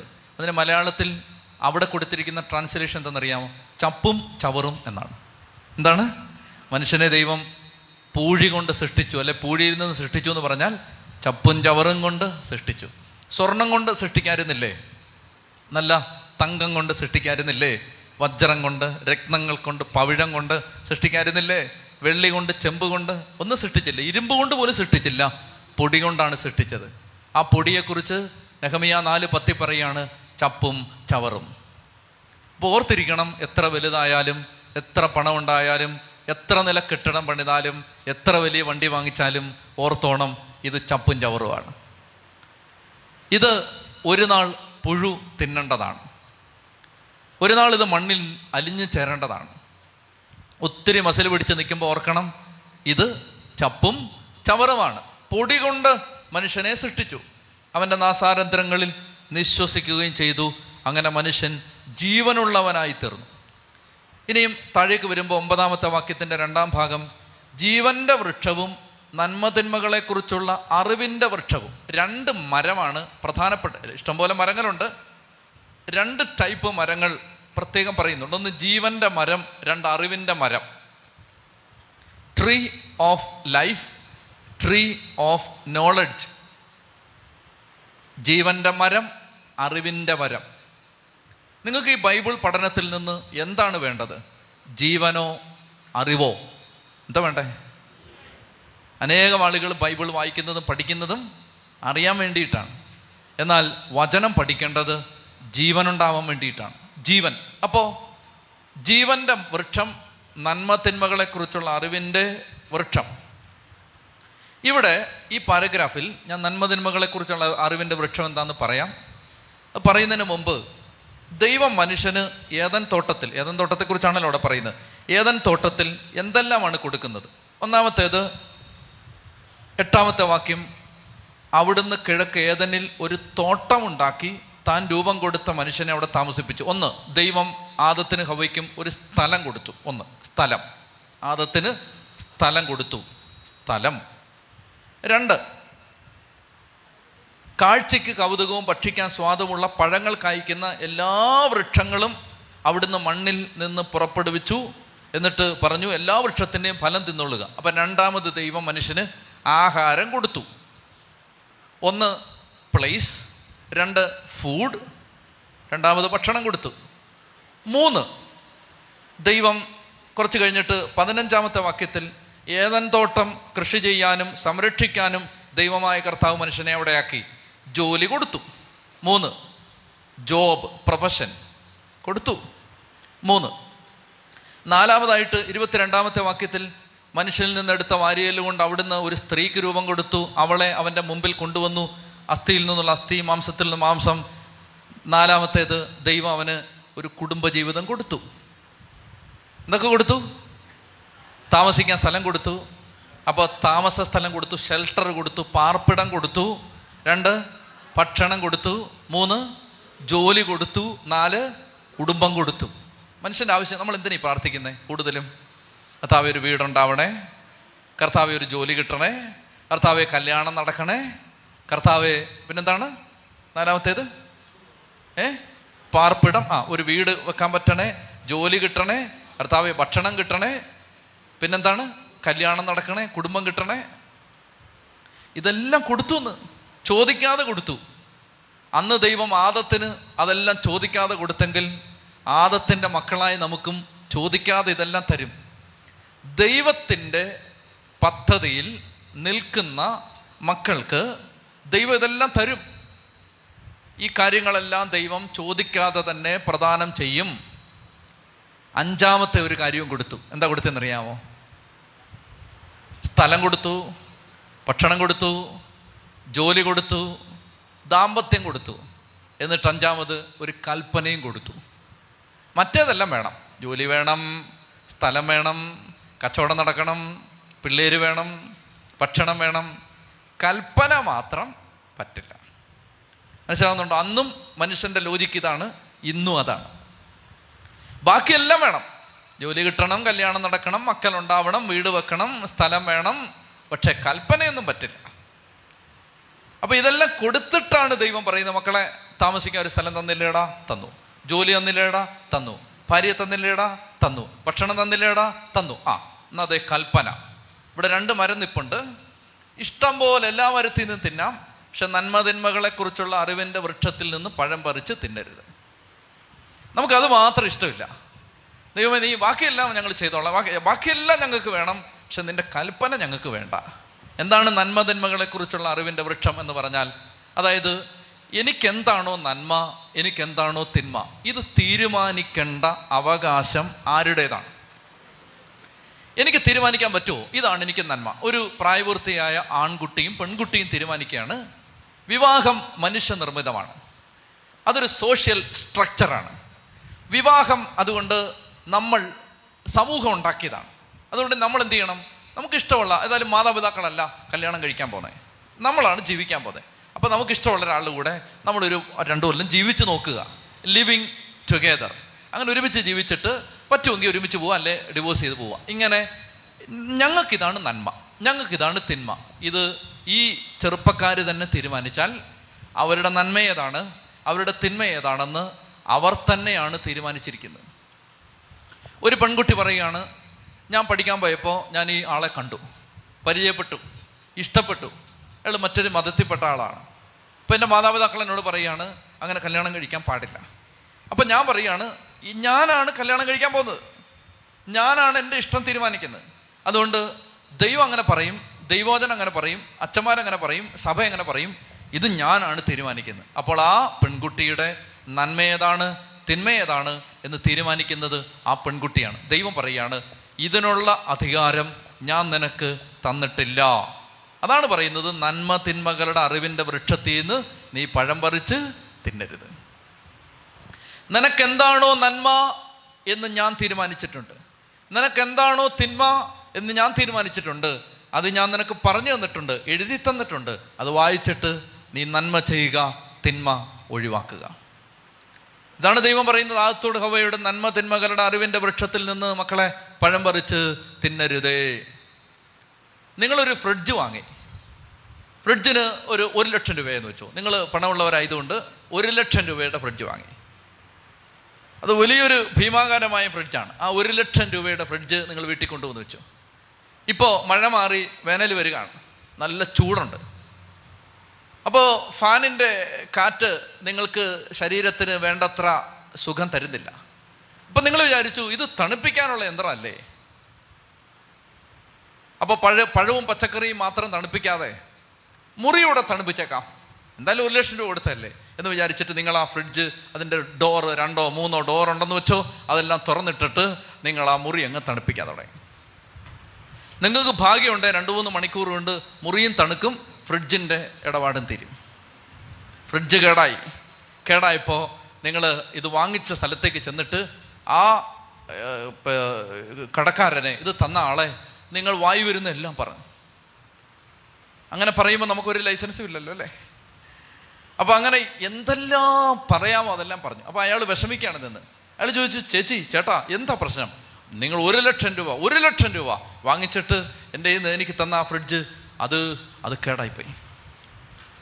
അപ്പോൾ ആൾ പറയണം അതങ്ങനെ കേടാവേണ്ടതല്ലല്ലോ. അത് ഒരിക്കലും കേടാവേണ്ട ഒരു അല്ല അത്.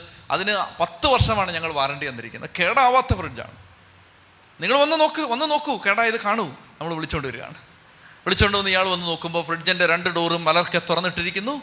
കുത്തി ഓൺ ചെയ്തിട്ടിരിക്കുന്നു. ഫ്രിഡ്ജ് ഭാഗ്യം കൊണ്ട് വർക്ക് ചെയ്യുന്നില്ല. അപ്പോൾ നിങ്ങൾ പറയുകയാണ് ഞാൻ ഒരു ലക്ഷം രൂപയുടെ ഫ്രിഡ്ജ് വാങ്ങിച്ചിട്ട് ഞാൻ ഈ മുറി തണുപ്പിക്കാൻ ഇട്ടിട്ട് രണ്ട് മണിക്കൂർ കൊണ്ട് ഇത് അടിച്ചുപോയി. അയാൾ ഒരുമാതിരി നല്ല മര്യാദക്കാരനാണെങ്കിൽ ഒന്നും പറയില്ല. അല്ലെങ്കിൽ അയാൾ നിങ്ങളെ കൈവെക്കും. കാരണം അയാൾ പറയും നിങ്ങളോട് ആരാണ് പറഞ്ഞത്? ഈ ഫ്രിഡ്ജ് ഇങ്ങനെ തുറന്നിട്ട് മുറി തണുപ്പിക്കാൻ. അപ്പം നിങ്ങൾ പറയുകയാണ് ഫ്രിഡ്ജ് വാങ്ങിച്ചത് ഞാനല്ലേ? പണം എന്റേതല്ലേ ഞാനല്ലേ കൊണ്ടുവന്നത്? ഇതെന്റെ വീടല്ലേ? ഇതെന്റെ പ്ലഗല്ലേ?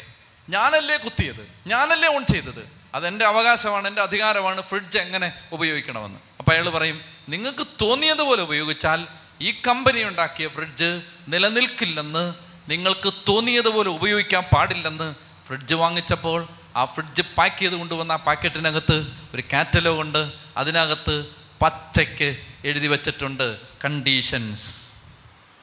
ഇത് ഉപയോഗിക്കാൻ ഒരു വ്യവസ്ഥയുണ്ട്. മനുഷ്യ ജീവിതം മനുഷ്യ നീ ഉണ്ടാക്കിയതല്ല. നീ ഉണ്ടാക്കിയ ജീവിതമായിരുന്നെങ്കിൽ നിനക്ക് തോന്നുന്നത് പോലെ നിനക്ക് പെരുമാറാമായിരുന്നു. ഈ ജീവിതത്തിന്റെ ഉടയവൻ ദൈവമായതുകൊണ്ട്.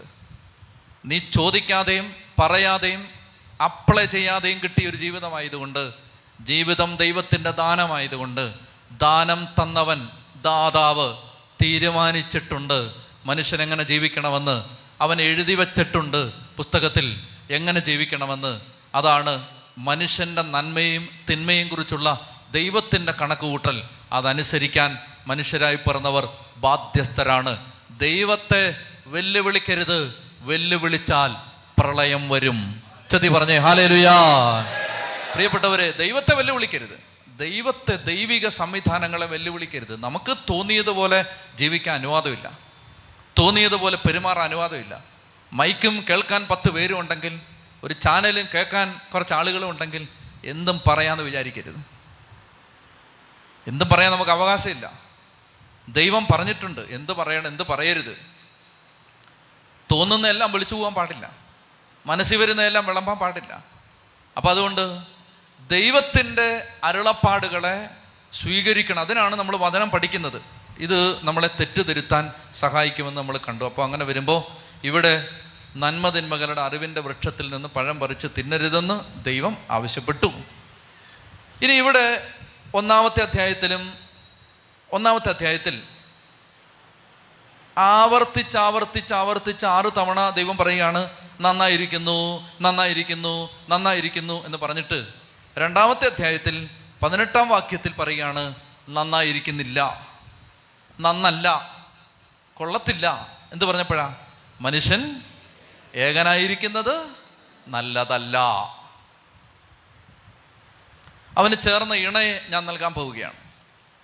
അങ്ങനെ എല്ലാ മൃഗങ്ങളെയും ആദത്തിന്റെ മുമ്പിൽ കൊണ്ടുവന്നു. ആദം അവയ്ക്കെല്ലാം പേര് കൊടുത്തു. പേര് കൊടുത്തു കഴിഞ്ഞപ്പോൾ ആദം നോക്കി കടുവ കടുവ മാച്ചാവുന്നില്ല. സിംഹം അയ്യോ കടിച്ചു കയറാൻ സാധ്യതയുണ്ട്. മാച്ചാവുന്നില്ല. ആന അയ്യോ എന്തൊരു വലിപ്പം. മാച്ചാവില്ല. പട്ടി അയ്യേ കണ്ടാൽ തന്നെ ഒരു ശൈലില്ല മാച്ചാവില്ല. പൂച്ച വെച്ച് ചെറുതായി പോയി അത് ശൈലില്ല അപ്പോൾ ഇങ്ങനെ എല്ലാത്തിനെയും നോക്കിയപ്പോൾ മനുഷ്യന് മാച്ചാവുന്ന ഒന്നുമില്ല അവിടെ.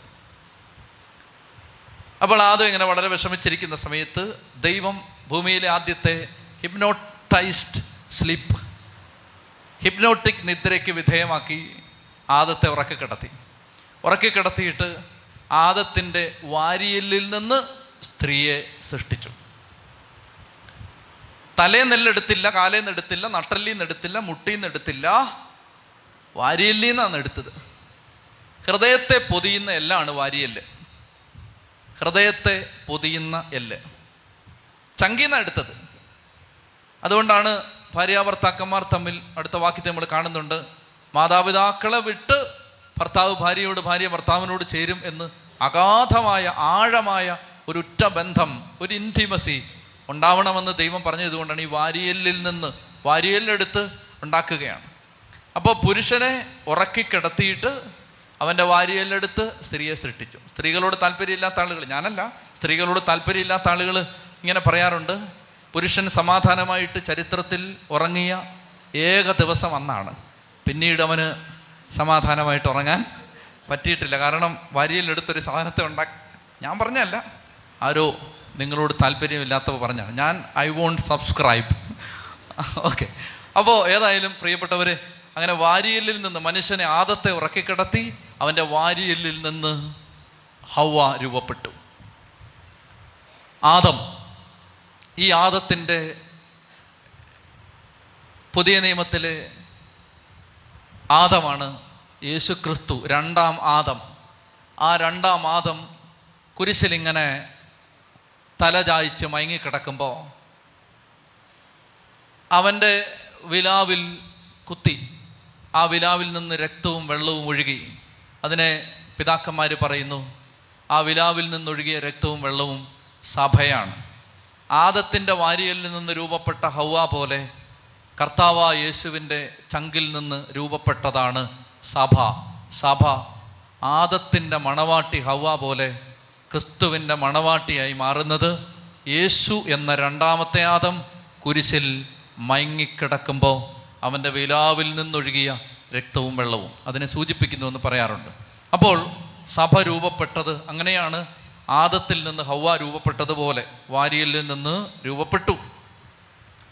പത്ത് പെൺകുട്ടികളെ ആദത്തിന്റെ മുമ്പിൽ കൊണ്ടുവന്ന് നിർത്തിയിട്ട് ദൈവം പറഞ്ഞില്ല ഇഷ്ടമുള്ളത് ചൂസ് ചെയ്തോളാം പറഞ്ഞോ? ഒറ്റ ഒരെണ്ണത്തെ കൊണ്ടുവച്ചുള്ളൂ. അതാണ് നമ്മൾ ശ്രദ്ധിക്കേണ്ടത്. ഒരെണ്ണത്തെ കൊണ്ടുവന്ന് നിർത്തിയിട്ട് ഒരെണ്ണത്തെ നിർത്തിയിട്ട് പറയുകയാണ്. ദേ നോക്കിക്കോളാൻ പറഞ്ഞു. അപ്പോൾ അത് അതിനെ കണ്ടു. അസ്ഥിയിൽ നിന്നുള്ള അസ്ഥി മാംസത്തിൽ നിന്നുള്ള മാംസം. എന്ത് പത്തെണ്ണത്തെ നിർത്തിക്കൂടായിരുന്നു? ആദത്തിന് ഒരു ചോയ്സ് ഇട്ടിട്ട് ഇത് ആ, അത് പോരാ അത് മുടിയില്ല അത് അത് കളറില്ല എന്നൊക്കെ പറഞ്ഞിട്ട് വേണമെങ്കിൽ ആദത്തിന് ഒരു ചോയ്സ് ഇട്ടുകൂടായിരുന്നു? പ്രിയപ്പെട്ടവര് ബൈബിളിലെ ആദ്യത്തെ കുടുംബം രൂപപ്പെടുകയാണ്. ആദ്യ കുടുംബം രൂപപ്പെടുമ്പോൾ ദൈവം പറയുകയാണ് അതായത് ചങ്കിനോ ചങ്കിനെ പൊതിയുന്ന എല്ലിൽ നിന്ന് രൂപപ്പെടുത്തി എന്ന് പറഞ്ഞാൽ ചങ്കോടിട്ട് സ്നേഹിക്കാനാണത്. അപ്പോൾ ആദത്തിന്റെ വാരിയലിലെടുത്ത് സ്ത്രീയെ സൃഷ്ടിച്ചു എന്ന് പറഞ്ഞാൽ ഹൃദയത്തെ വാരിയലിൽ പ്രൊട്ടക്റ്റ് ചെയ്യുന്നത് പോലെ പുരുഷൻ സ്ത്രീയെ സംരക്ഷിക്കണം എന്നതിന്റെ അടയാളമാണത്. രണ്ടാമതായിട്ട് ഒരൊറ്റ സ്ത്രീയെ മാത്രമേ ആദത്തിന്റെ മുമ്പിൽ കൊണ്ടുവന്ന് നിർത്തിയുള്ളൂ.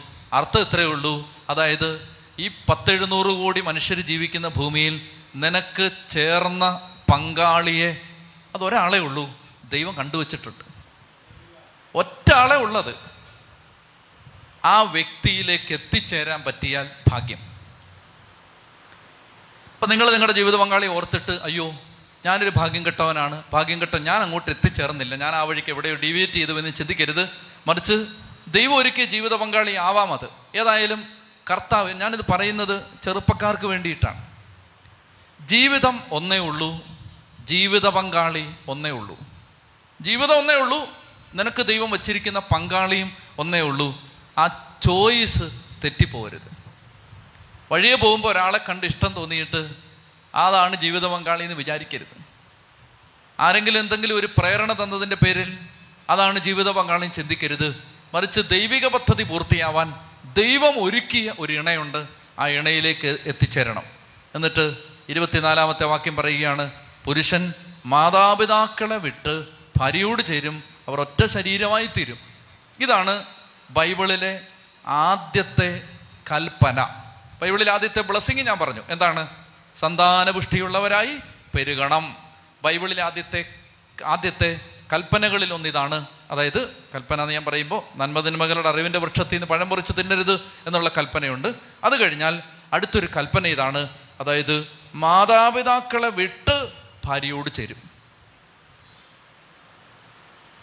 ഇപ്പം മാതാപിതാക്കളോടാണ് ഇത് പറയാനുള്ളത്.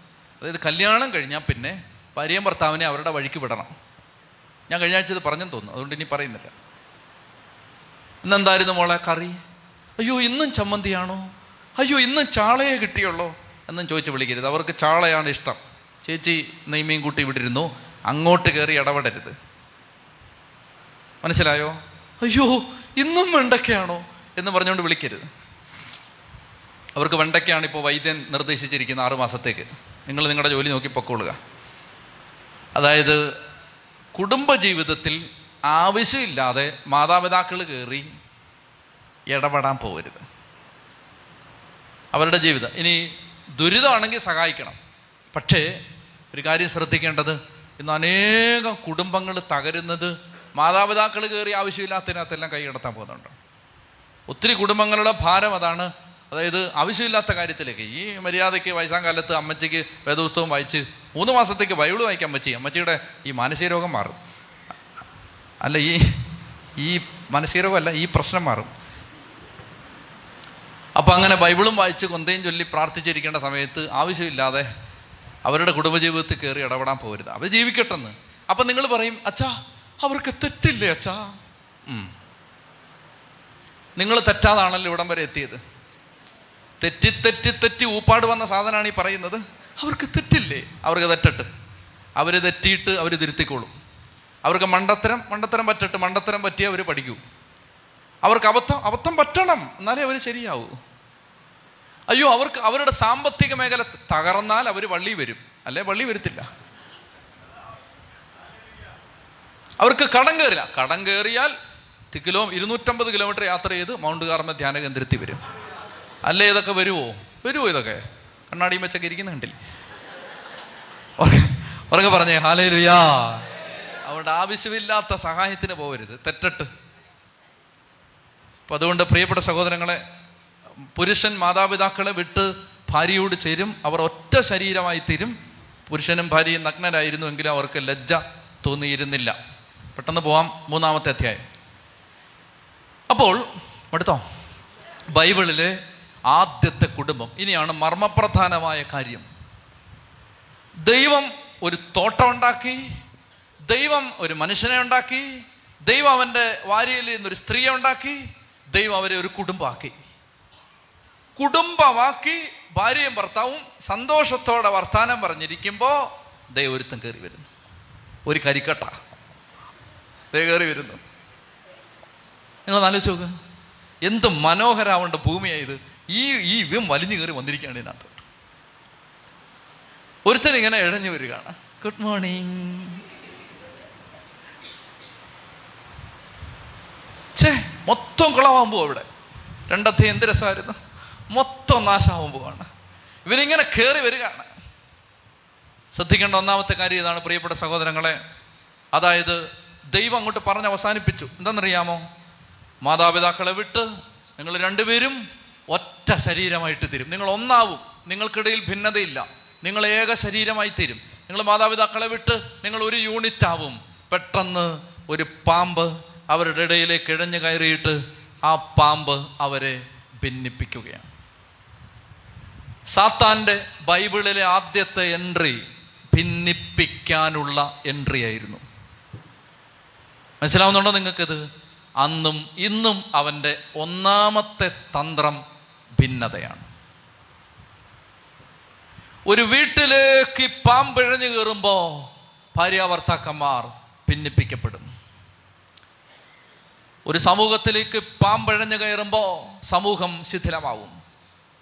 ഒരു ശുശ്രൂഷ കേന്ദ്രത്തിലേക്ക് ഈ പാമ്പഴഞ്ഞു കയറുമ്പോൾ ശുശ്രൂഷാ കേന്ദ്രം ഭിന്നിപ്പിക്കപ്പെടും. ഒരു കൂട്ടായ്മയിലേക്ക് ഈ പാമ്പഴഞ്ഞു കയറുമ്പോൾ ആ കൂട്ടായ്മ ചെതറിക്കപ്പെടും. ശ്രദ്ധിക്കണം ഇത്. ഈ പാമ്പിനെ കയറ്റിവിടരുത് അകത്തേക്ക് ഇതിനെ വിളിച്ചു കയറ്റരുത്. അതിനെന്താ ചെയ്യേണ്ടത്? ഇതിനകത്തുണ്ട്. ഈ അധ്യായത്തിൽ അതെല്ലാം ഉണ്ട്.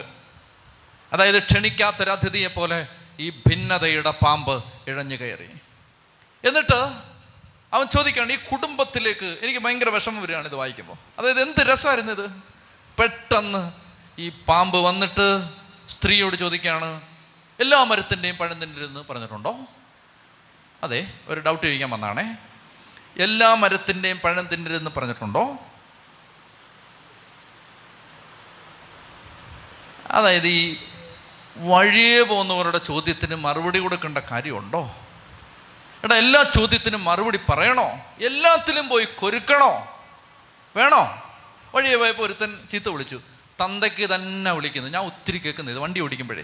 അതായത് നമ്മൾ ഈ മരണപ്പാച്ചിൽ പാഞ്ഞിങ്ങനെ പോകുമ്പം അവനിങ്ങനെ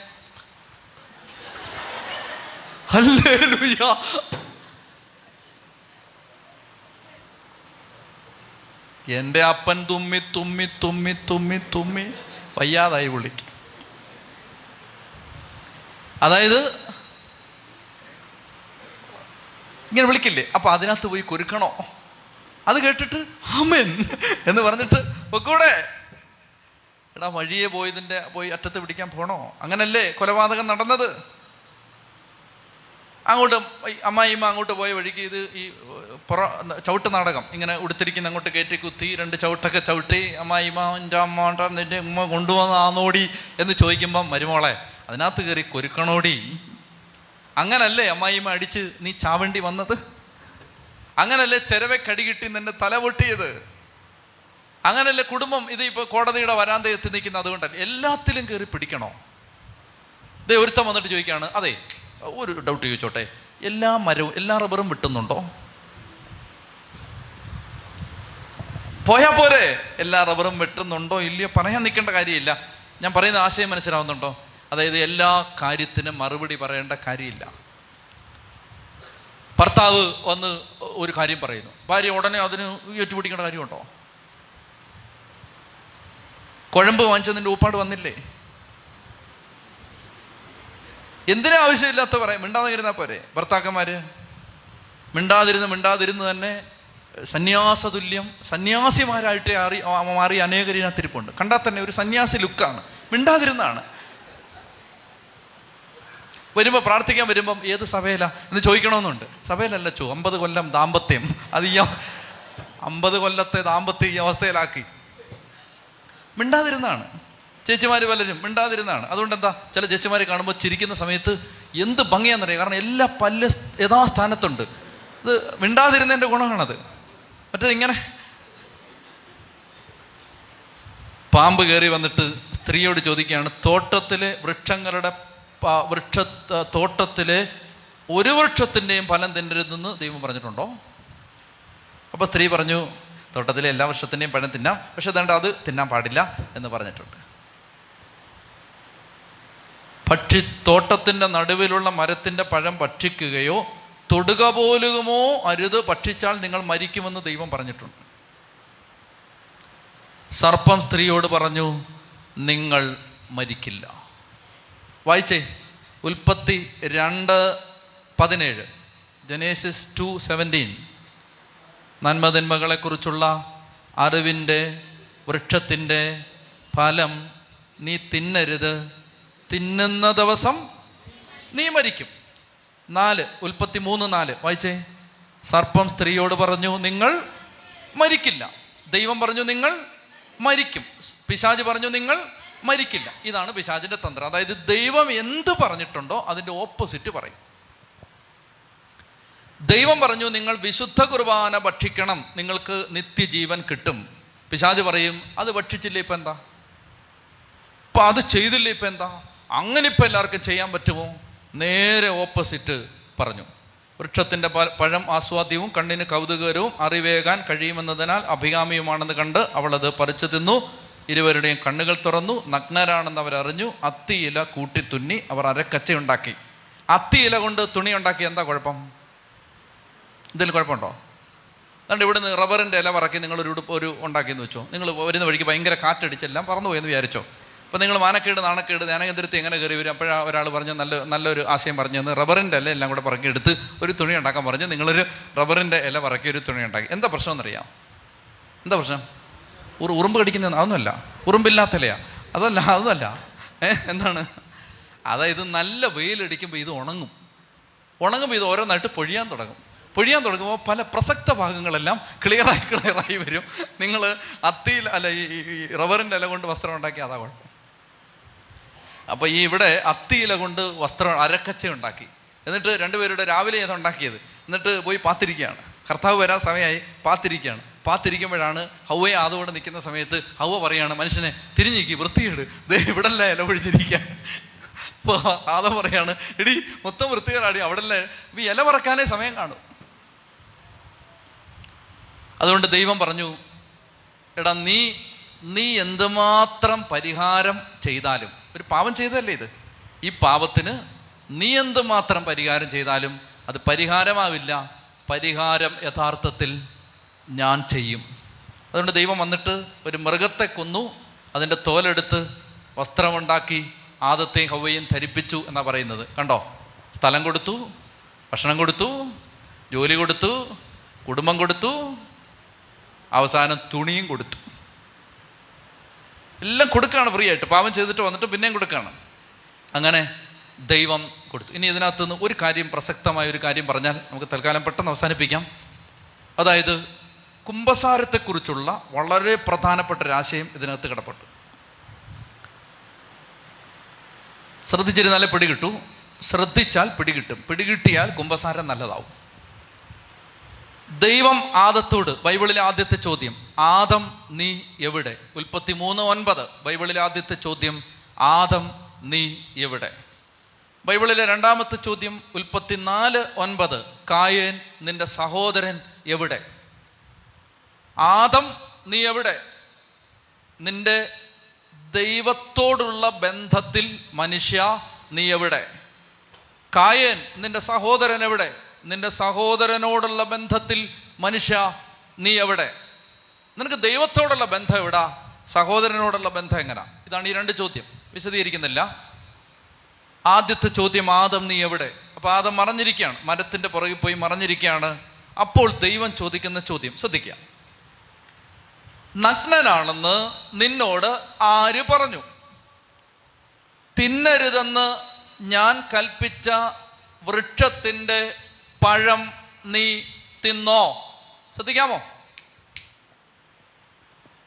നഗ്നനാണെന്ന് നിന്നോട് ആര് പറഞ്ഞു? ആരുടെ പറഞ്ഞത്? തിന്നരുതെന്ന് ഞാൻ കൽപ്പിച്ച വൃക്ഷത്തിന്റെ പഴം നീ തിന്നോ? ചോദ്യം. ദൈവത്തിന് ഇത് അറിയാൻ പാടില്ലേ? തിന്നെന്ന്. ദൈവ അതോ ദൈവത്തിന്റെ കണ്ണുവിട്ടിട്ടാണോ ഇതെന്നേ എന്ത് പറയുന്നു? ഓ തമിഴ്നാട്ടുകാർ ബംഗാളികളെ ദൈവത്തിന് ഇത് അറിയാം. ഇവരിത് തിന്നെന്ന് ദൈവത്തിന് അറിയാമോ? അറിയാമോ? അറിയാമോ? ചേച്ചി അറിയാമോ? എന്ന് പറഞ്ഞ ചേച്ചി ചേച്ചിയുടെ സ്വരം ഒന്ന് കേട്ടെ ചേച്ചി. അറിയാമോ? അറിയാം. പിന്നെന്തിനെ ചോദിക്കുന്ന അറിയാവുന്ന കാര്യം അറിയാമെങ്കിൽ ഉണ്ടായിരുന്ന പോരെ? അറിയാവുന്ന പിന്നെന്തിനെ ചോദിക്കുന്നു? ചോദ്യം കേട്ടോ. തിന്നരുതെന്ന് ഞാൻ നിന്നോട് കൽപ്പിച്ച മരത്തിന്റെ പഴം നീ തിന്നോ? പ്രിയപ്പെട്ടവരെ ഇത് ദൈവത്തിന് വേണ്ടിയല്ല ദൈവം ചോദിക്കുന്നത്. ദൈവത്തിനൊരാഗ്രഹമുണ്ട്.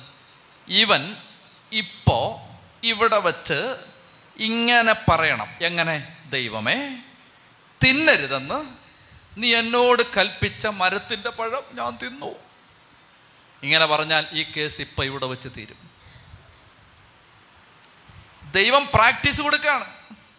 ഇങ്ങനാ നീ പറയേണ്ടത്. മനസ്സിലായി? കുംഭസാരക്കൂട്ടിൽ നീ ഇങ്ങനാ പറയേണ്ടത്. അതായത് ദൈവമേ തിന്നരുതെന്ന് നീ പറഞ്ഞ മഴത്തി മരത്തിന്റെ പഴം ഞാൻ ഞാൻ തിന്നു. അതെന്താ പറഞ്ഞെന്നറിയാമോ ഇവൾ പറഞ്ഞിട്ടാന്ന് പറഞ്ഞു ഇവളൊറ്റ ഒരുത്തിയാന്ന് പറഞ്ഞു. ഒരുത്തി മുടിയൊക്കെ നീട്ടിയിരിക്കുന്നില്ല അവളൊറ്റ ഒരുത്തിയാന്ന് പറഞ്ഞു. ഇലയൊക്കെ പറകി ഒരുത്തി അവളൊറ്റ ഒരുത്തിയാന്ന് പറഞ്ഞു. അപ്പൊ ദൈവം ചോദിച്ചു തിന്നരുതെന്ന് ഞാൻ പറഞ്ഞ മരത്തിന്റെ പഴം എടി നീ തിന്നോ? ആ അപ്പന്ന പാമ്പാന്ന് പറഞ്ഞു എല്ലാത്തിന്റെ കാരണം. നമ്മുടെ കുംഭസാരങ്ങൾ ഫലപ്രദമാവാത്തതിന്റെ കാരണം നിങ്ങൾക്ക് ഇവിടെ കിട്ടിയോ? നമ്മൾ പറയാണ് കെട്ടിയോൻ കുടിച്ചിട്ട് വന്ന് അഞ്ചോ ആറ് തെറി വിളിച്ചപ്പോൾ ഞാൻ അറിയാതെ ഒരു ഇരുപത്തഞ്ച് തെറി വിളിച്ചു പോയി. നീ അതൊന്നും പറയണ്ട. കർത്താവേ എനിക്ക് നീ തന്ന ജീവിത പങ്കാളിയെ ഞാൻ തെറി വിളിച്ചു. പല കുംഭസാരക്കൂട്ടിലും നമ്മൾ നമ്മളെ ന്യായീകരിച്ചുകൊണ്ടിരിക്കുകയാണ്. സത്യമല്ലേ? എന്നോട് ഞാൻ ഇത്ര സ്നേഹിച്ച അവൻ എന്നോട് ഇങ്ങനെ ചെയ്തപ്പോൾ ഞാൻ അറിയാതെ ദേഷ്യപ്പെട്ടു പോയി ഞാൻ എന്റെ സഹോദരനോട് കർത്താവെ ദേഷ്യപ്പെട്ടു പോയി ഇത്ര മതി. കൂടുതൽ ന്യായമൊന്നും വേണ്ട. എന്നെ കുടിച്ചിട്ട് വന്ന് ഇടിച്ചോണ്ടിരുന്നപ്പോൾ ഞാൻ പോടാ എന്ന് പറഞ്ഞു. ഞാൻ അങ്ങനെ പറഞ്ഞു. എന്നെ ഇടിച്ചുകൊണ്ടിരുന്നപ്പോൾ അറിയാതെ അങ്ങനെയൊന്നും പറയണ്ട. ഞാൻ എന്റെ ജീവിത പങ്കാളിയെ തെറി വിളിച്ചു എനിക്ക് ദേഷ്യം വന്നപ്പോൾ എന്നെ ഭർത്താവ് ശരിക്കും ഉപദ്രവിച്ചപ്പോൾ ഞാൻ ആ കൊച്ചു വന്നപ്പോൾ കൊച്ചിന്റെ തലക്കിട്ട് റെഡി കൊടുത്തു. കൂടുതലൊന്നും പറയണ്ട ഞാൻ എന്റെ കുഞ്ഞിനെ ഉപദ്രവിച്ചു. നിങ്ങൾക്ക് മനസ്സിലാവുന്നുണ്ടോ? അതായത് കുംഭസാരക്കൂട്ടിൽ നമ്മുടെ പാപത്തെ നമ്മൾ ന്യായീകരിക്കരുത്. ഇന്ന് പല കുംഭസാരക്കൂട്ടിലും നമ്മൾ നമ്മളെ ന്യായീകരിച്ചുകൊണ്ടിരിക്കുകയാണ് നമ്മൾ പറയുകയാണ് ഞാൻ അങ്ങനെ ആ സാഹചര്യത്തിൽ എന്നെ അങ്ങനെ കാണിച്ചപ്പോൾ ഞാൻ അറിയാതെ വീണുപോയി. ആ പണം കണ്ടപ്പോൾ ഞാൻ തെറ്റ് ചെയ്തു പോയി ആ പോസ്റ്റർ കണ്ടപ്പോൾ എന്റെ വീടിന്റെ വാതിക്ക് അത് ഒട്ടിച്ച് വെച്ചോണ്ട് അങ്ങനൊന്നും നീ പറയണ്ട. ഞാനത് നോക്കി ഞാൻ വീണുപോയി. ഞാനത് പറഞ്ഞു ഞാൻ വീണുപോയി. ഞാനത് പറഞ്ഞു എനിക്കിത് പറ്റി. പ്രിയപ്പെട്ട സഹോദരങ്ങളെ തിന്നരുതെന്ന് ഞാൻ കൽപ്പിച്ച വൃക്ഷത്തിന്റെ പഴം നീ തിന്നോ. ഉടനെ ആദം പറയുകയാണ് നിങ്ങൾ ശ്രദ്ധിച്ചേ? ഒരൊറ്റ യൂണിറ്റ് അസ്ഥിയിൽ നിന്നുള്ള അസ്ഥി. ഇവ നേരത്തെ പറഞ്ഞ ഡയലോഗ് ഇത് ഹവ എന്റെ അസ്ഥിയിൽ നിന്നുള്ള അസ്ഥി മാംസത്തിൽ നിന്നുള്ള മാംസം. I love you I too love you I three love you എന്നൊക്കെ പറഞ്ഞുകൊണ്ടിരുന്ന ടീമുകളാണിത്. അപ്പോൾ കരളെ ചങ്കെ പൊന്നെ തേനെ എന്ന് പറഞ്ഞുകൊണ്ടിരുന്ന ആളുകൾ ഇവൻ പറയാണ് അതുകൊണ്ട് ഇവളൊറ്റ ഒരുത്തിയാന്ന് പറഞ്ഞു. ഇവളൊറ്റ ഒരുത്തി. അവൾ പറയാണ് പാമ്പൊറ്റ ഒരുത്തനെന്ന് പറഞ്ഞു. അതായത് മനുഷ്യന്റെ ജീവിതത്തിൽ സംഭവിക്കുന്ന എങ്ങനെയാണ്? പാപം വന്ന് കയറി കഴിയുമ്പോൾ ദൈവകൽപ്പന ലംഘിച്ചു കഴിയുമ്പോൾ നമ്മൾ പരസ്പരം ആരോപണം ഉന്നയിക്കാൻ തുടങ്ങും. ഭിന്നത വരാൻ തുടങ്ങും. ഭിന്നത വന്നത് എങ്ങനെയാണ്? ഒന്നാമത്തേത് ശ്രദ്ധിച്ചു പെട്ടെന്ന് നിർത്താം. ഒന്നാമത്തേത് ആ ഏതൻ തോട്ടത്തിലെ ആദി പാപം എന്ത്? ഉത്തരം പറ. എന്താണ് ആദി പാപം? എന്താണ് ഏതൻ തോട്ടത്തിലെ ആദി പാപം? അനുസരണക്കേട് അല്ല. ഏതൻ തോട്ടത്തിലെ ആദി പാപം? അവിശ്വാസം. ദൈവം പറഞ്ഞു തിന്നാ നീ മരിക്കും. സാത്താൻ പറഞ്ഞു തിന്നാ നീ മരിക്കില്ല. ദൈവം പറഞ്ഞത് അവിശ്വസിച്ചു സാത്താൻ പറഞ്ഞത് വിശ്വസിച്ചു. ഇതാണ് അതിന്റെ ഫലമായിട്ടാണ് അനുസരണക്കേട് കാണിച്ചത്. അപ്പോൾ അവിശ്വാസം സാത്താൻ കയറുന്ന ഒന്നാമത്തെ വഴി അവിശ്വാസം അതിന്റെ മറുവഴി വിശ്വസിക്കണം. ദൈവം പറഞ്ഞതെല്ലാം സത് സത്യമാണെന്ന് വിശ്വസിക്കണം. ഒന്ന്. രണ്ടാമത്തേത് അവിശ്വാസത്തിന്റെ ഫലമായി അനുസരണക്കേട് വന്നപ്പോൾ ദൈവം പറഞ്ഞു സാരമില്ല തെറ്റ് പറ്റിയത് ഇരിക്കട്ടെ തെറ്റ് പറ്റിയത് ഇരിക്കട്ടെ നീ വിഷമിക്കണ്ട. മോനെ നീ ഒരു കാര്യം ചെയ്യ്. നീ ഞാൻ തിന്നരുതെന്ന് പറഞ്ഞ മരത്തിന്റെ പഴം നീ തിന്നോ? അപ്പോൾ പറയണത് ദേവളാന്ന് പറഞ്ഞു. അവനാന്ന് പറഞ്ഞു പാമ്പാന്ന് പറഞ്ഞു. ഒന്നും പറയണ്ട തെറ്റ് പറ്റിയിട്ടുണ്ടെങ്കിൽ സത്യസന്ധമായിട്ട് കർത്താവ് ഞാൻ ഇങ്ങനെ ഈ തെറ്റ് ഈ ഗ്രാവിറ്റിയിൽ ഇത്ര തവണ ഇത് ഞാൻ ചെയ്തിട്ടുണ്ട്. തെറ്റിനെ ന്യായീകരിച്ചിരിക്കും തോറും ഭിന്നത വളർന്നുകൊണ്ടിരിക്കും. പ്രിയപ്പെട്ടവരെ അങ്ങനെ ദൈവം സർപ്പത്തോട് പറയുകയാണ്. അപ്പോൾ ആരൊക്കെയാ തെറ്റ് ചെയ്തേ? സർപ്പം ഹൗവ ആദം. അങ്ങനെയാണ് തെറ്റിന്റെ പരമ്പര. സർപ്പം വന്നു ഹൗവായോട് പറഞ്ഞു ഹൗവ ആദത്തോട് പറഞ്ഞു. എല്ലാവരും തെറ്റ് ചെയ്തു. അപ്പോൾ ഈ ഓർഡർ അനുസരിച്ചാണ് ദൈവം ശിക്ഷിക്കുന്നത്. ഈ ഓർഡർ അനുസരിച്ചാണ് ദൈവം ശിക്ഷിക്കുന്നത്. അതായത് നീ കല്യാണം നടത്തി. നീ കല്യാണം നടത്തിയപ്പോൾ നീ കല്യാണത്തിന്റെ തലേന്ന് കുപ്പി പൊട്ടിച്ചു. അപ്പോൾ കുപ്പി നീ കൂട്ടുകാരനെ വിളമ്പി. കുപ്പി പൊട്ടിച്ചൊഴിച്ചു കൊടുത്ത് വിളമ്പി. വിളമ്പിയിട്ട് ആ മദ്യം കുടിച്ചിട്ട് കൂട്ടുകാരൻ വീട്ടിൽ ചെന്നിട്ട് അവന്റെ ഇളയ മകളെ റേപ്പ് ചെയ്തു. ഞാൻ എക്സാജറേഷൻ അല്ല സംഭവം നടന്ന കാര്യം പറയാം എന്റെ കൂട്ടുകാരൻ വീട്ടിൽ ചെന്നിട്ട് അവന്റെ ഇളയ കൊച്ചിനെ റേപ്പ് ചെയ്തു. റേപ്പ് ചെയ്തു. അവനെ സ്വന്തം മകളെ മാനഭംഗപ്പെടുത്തി ആര്? കൂട്ടുകാരൻ. ആ കൂട്ടുകാരന് നീ നിന്റെ കല്യാണത്തിന്റെ തലേന്ന് മദ്യം ഒഴിച്ചു കൊടുത്ത് ആ മദ്യം മദ്യവും കുടിച്ച് ടൗൺ പോയി അവന്റെ മകളെ മാനഭംഗപ്പെടുത്തി കേട്ടോ? ശിക്ഷ വരുന്നത് ഇവനല്ല ഒന്ന് ആദ്യം നിനക്ക്. ഓർഡർ അതാണ്. ഒന്ന് നിന്റെ വീട്ടിൽ നിന്ന് ഈ ശിക്ഷ തുടങ്ങും. ഉച്ചത്തി പറഞ്ഞേ ഹാലേ ലുയാ ഉച്ചത്തി പറഞ്ഞോ ഉച്ചത്തി പറഞ്ഞേ ഹാലേ ലുയാ ഇവിടെ സഹോദരങ്ങൾ ഇത് മനസ്സിലാക്കിക്കോണം. ഇത് മനസ്സിലാക്കിക്കോണം. അതായത് പാപം ചെയ്തവനൊക്കെ പാപം തുടങ്ങി വെച്ചവനുണ്ടല്ലോ തുടങ്ങി വെച്ചവൻ. കൂട്ടുകാരനെ വിളിച്ചിട്ട് നല്ല നല്ലൊരു വീഡിയോ കിട്ടിയടാ എന്നാ വാട്സപ്പിൽ അയച്ചു തന്നു. അവനത് കണ്ടു. കണ്ടിട്ട് അവൻ അന്യന്റെ ഭാര്യയുമായിട്ട് പാപം ചെയ്തു. ശിക്ഷ ഇവിടുന്ന് തുടങ്ങും. അയച്ചു കൊടുത്തവനീന്ന് തുടങ്ങും. നീ എക്സ്പോസിങ് ആയിട്ടുള്ള വേഷം ഇട്ട് നടന്നു. നിനക്ക് മാനമര്യാദയായിട്ട് ഡ്രസ്സ് ഇട്ട് നടക്കേണ്ടതിന് പകരം നീ വളരെ എക്സ്പോസിങ് ആയിട്ട് വേഷം ഇട്ട് നടന്നു. ഒരു ചെറുപ്പക്കാരന് പാപപ്രേരണ ഉണ്ടായി അവൻ പോയി അയലോക്കത്തെ കുളിമുറിയിൽ എത്തി നോക്കി അവിടെ പോയി വീഡിയോ റെക്കോർഡ് ചെയ്തു. ശിക്ഷ ഇവിടുന്ന് തുടങ്ങും. നീ മര്യാദയ്ക്ക് വസ്ത്രം ധരിക്കാത്ത നിന്നിൽ നിന്ന്. മനസ്സിലാവുന്നുണ്ടോ ഈ പറയുന്നത് ശാപം വരുന്ന ഇവിടെ നിന്നറിയോ ഒന്ന് സർപ്പത്തിൽ നിന്ന് തുടങ്ങി. ദൈവം സർപ്പത്തോട് പറഞ്ഞു നീ ഇത് ചെയ്തതുകൊണ്ട് നീ മൃഗങ്ങളുടെ ഇടയിൽ ശാപിക്കപ്പെട്ടതായിരിക്കും. ജീവിതകാലം മുഴുവൻ നീ പൊടി തിന്നും. നീയും സ്ത്രീയും തമ്മിലും നിന്റെ സന്തതിയും സ്ത്രീയുടെ സന്തതിയും തമ്മിലും ഞാൻ ശത്രുത ഉളവാക്കും. അവൻ നിന്റെ തല തകർക്കും. വിശദീകരിക്കണ്ടല്ലോ? മാതാവ് ഈശോ. നീ അവന്റെ കുതികാലിൽ പരിക്കേൽപ്പിക്കും. അതാണ് യേശുവിന്റെ കുരിശ് മരണം. അവിടുന്ന് സ്ത്രീയോട് പറഞ്ഞു ഗർഭാരിഷ്ടതകൾ നിനക്ക് ഞാൻ വർദ്ധിപ്പിക്കും. നീ വേദനയോടെ കുഞ്ഞുങ്ങളെ പ്രസവിക്കും. നിനക്ക് ഭർത്താവിൽ അഭിലാഷം ഉണ്ടായിരിക്കും. അവൻ നിന്നെ ഭരിക്കും. തിന്നരുതെന്ന് ഞാൻ പറഞ്ഞ പഴം സ്ത്രീയുടെ വാക്ക് കേട്ട് നീ തിന്നത് കൊണ്ട് നീ മൂലം മണ്ണ് ശപിക്കപ്പെട്ടതായിരിക്കും. ആയുഷ്കാലം മുഴുവൻ കഠിനാധ്വാനം കൊണ്ട് നീ അതിൽ നിന്ന് കാലയാപനം ചെയ്യും. അത് മുള്ളും മുൾച്ചെടിയും മുളപ്പിക്കും. പാപം നമ്മൾ പറയുകയാണ് എന്തുകൊണ്ടാണ് അച്ഛനോട് പാപം ഏറ്റു പറയുന്നത്?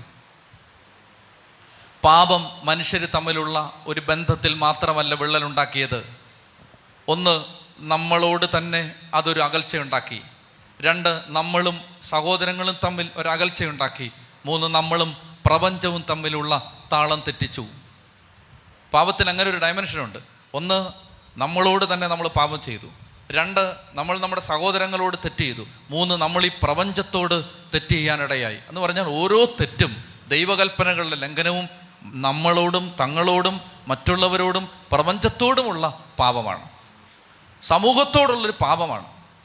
കൂട്ടായ്മയോടുള്ളൊരു പാപമാണ്. അതുകൊണ്ട് ഈ സമൂഹത്തിന്റെ കർത്താവിന്റെ ദൈവത്തിന്റെ ദൈവത്തിനെതിരെ നമുക്കെതിരെ മറ്റുള്ളവർക്കെതിരെ പ്രപഞ്ചത്തിനെതിരെ നാല് ഡയമെൻഷനിൽ പാപം ചെയ്യുമ്പോൾ ഈ നാലിന്റെയും പ്രതിപുരുഷനായി ഒരു മനുഷ്യ വ്യക്തിയോട് അഭിഷേകം ചെയ്യപ്പെട്ട ഒരു വ്യക്തിയോട് ഒരു പുരോഹിതനോട് നമ്മൾ പാപങ്ങൾ ഏറ്റുപറയുകയാണ്. പ്രിയപ്പെട്ടവരെ കർത്താവിന്റെ സന്നിധിയിൽ നമുക്കൊരു നിമിഷം എഴുന്നേറ്റ് നിൽക്കാം. നമുക്ക് ദൈവത്തിന്റെ തിരുമുമ്പിൽ നമ്മൾ ഇന്ന് ബലി അർപ്പിച്ച് പ്രാർത്ഥിക്കാൻ പോവുകയാണ്. ഈ പരിശുദ്ധ കുർബാനയെ അർപ്പിച്ച് നാം പ്രാർത്ഥിക്കുമ്പോൾ ദൈവത്തിന്റെ ശക്തമായ കരം നമ്മുടെ മേൽ ഇറങ്ങി വരും. പ്രത്യേകിച്ച് ഈ ധ്യാന കേന്ദ്രത്തിലെ ഏറ്റവും അഭിഷേകത്തോടെ നടക്കുന്ന ശുശ്രൂഷകളിലൊന്ന് പരിശുദ്ധ കുർബാനയാണ്. ഈ കുർബാന അർപ്പണത്തിലൂടെ ഈശോമിശിക അതിശക്തമായ കൃപ നമ്മളിലേക്ക് അയക്കാൻ പോവുകയാണ്. കണ്ണടച്ച് നമ്മുടെ എല്ലാ നിയോഗങ്ങളും പരിശുദ്ധ കുർബാനയിലേക്ക് ചേർത്ത് വെച്ചുകൊണ്ട് രണ്ട് കരങ്ങൾ സ്വർഗത്തിലേക്ക് ഉയർത്തി അതിരം തുറന്ന് ഹൃദയം തുറന്ന് എല്ലാ മക്കളും സ്തുതിക്കട്ടെ ഹാലലുയാ ഹാലലുയാ ഹാലലുയാ ഹാലലുയാ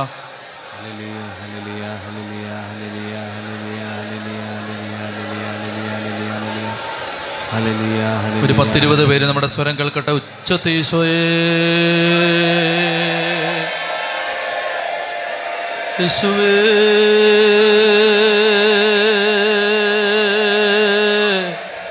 യേശുവേ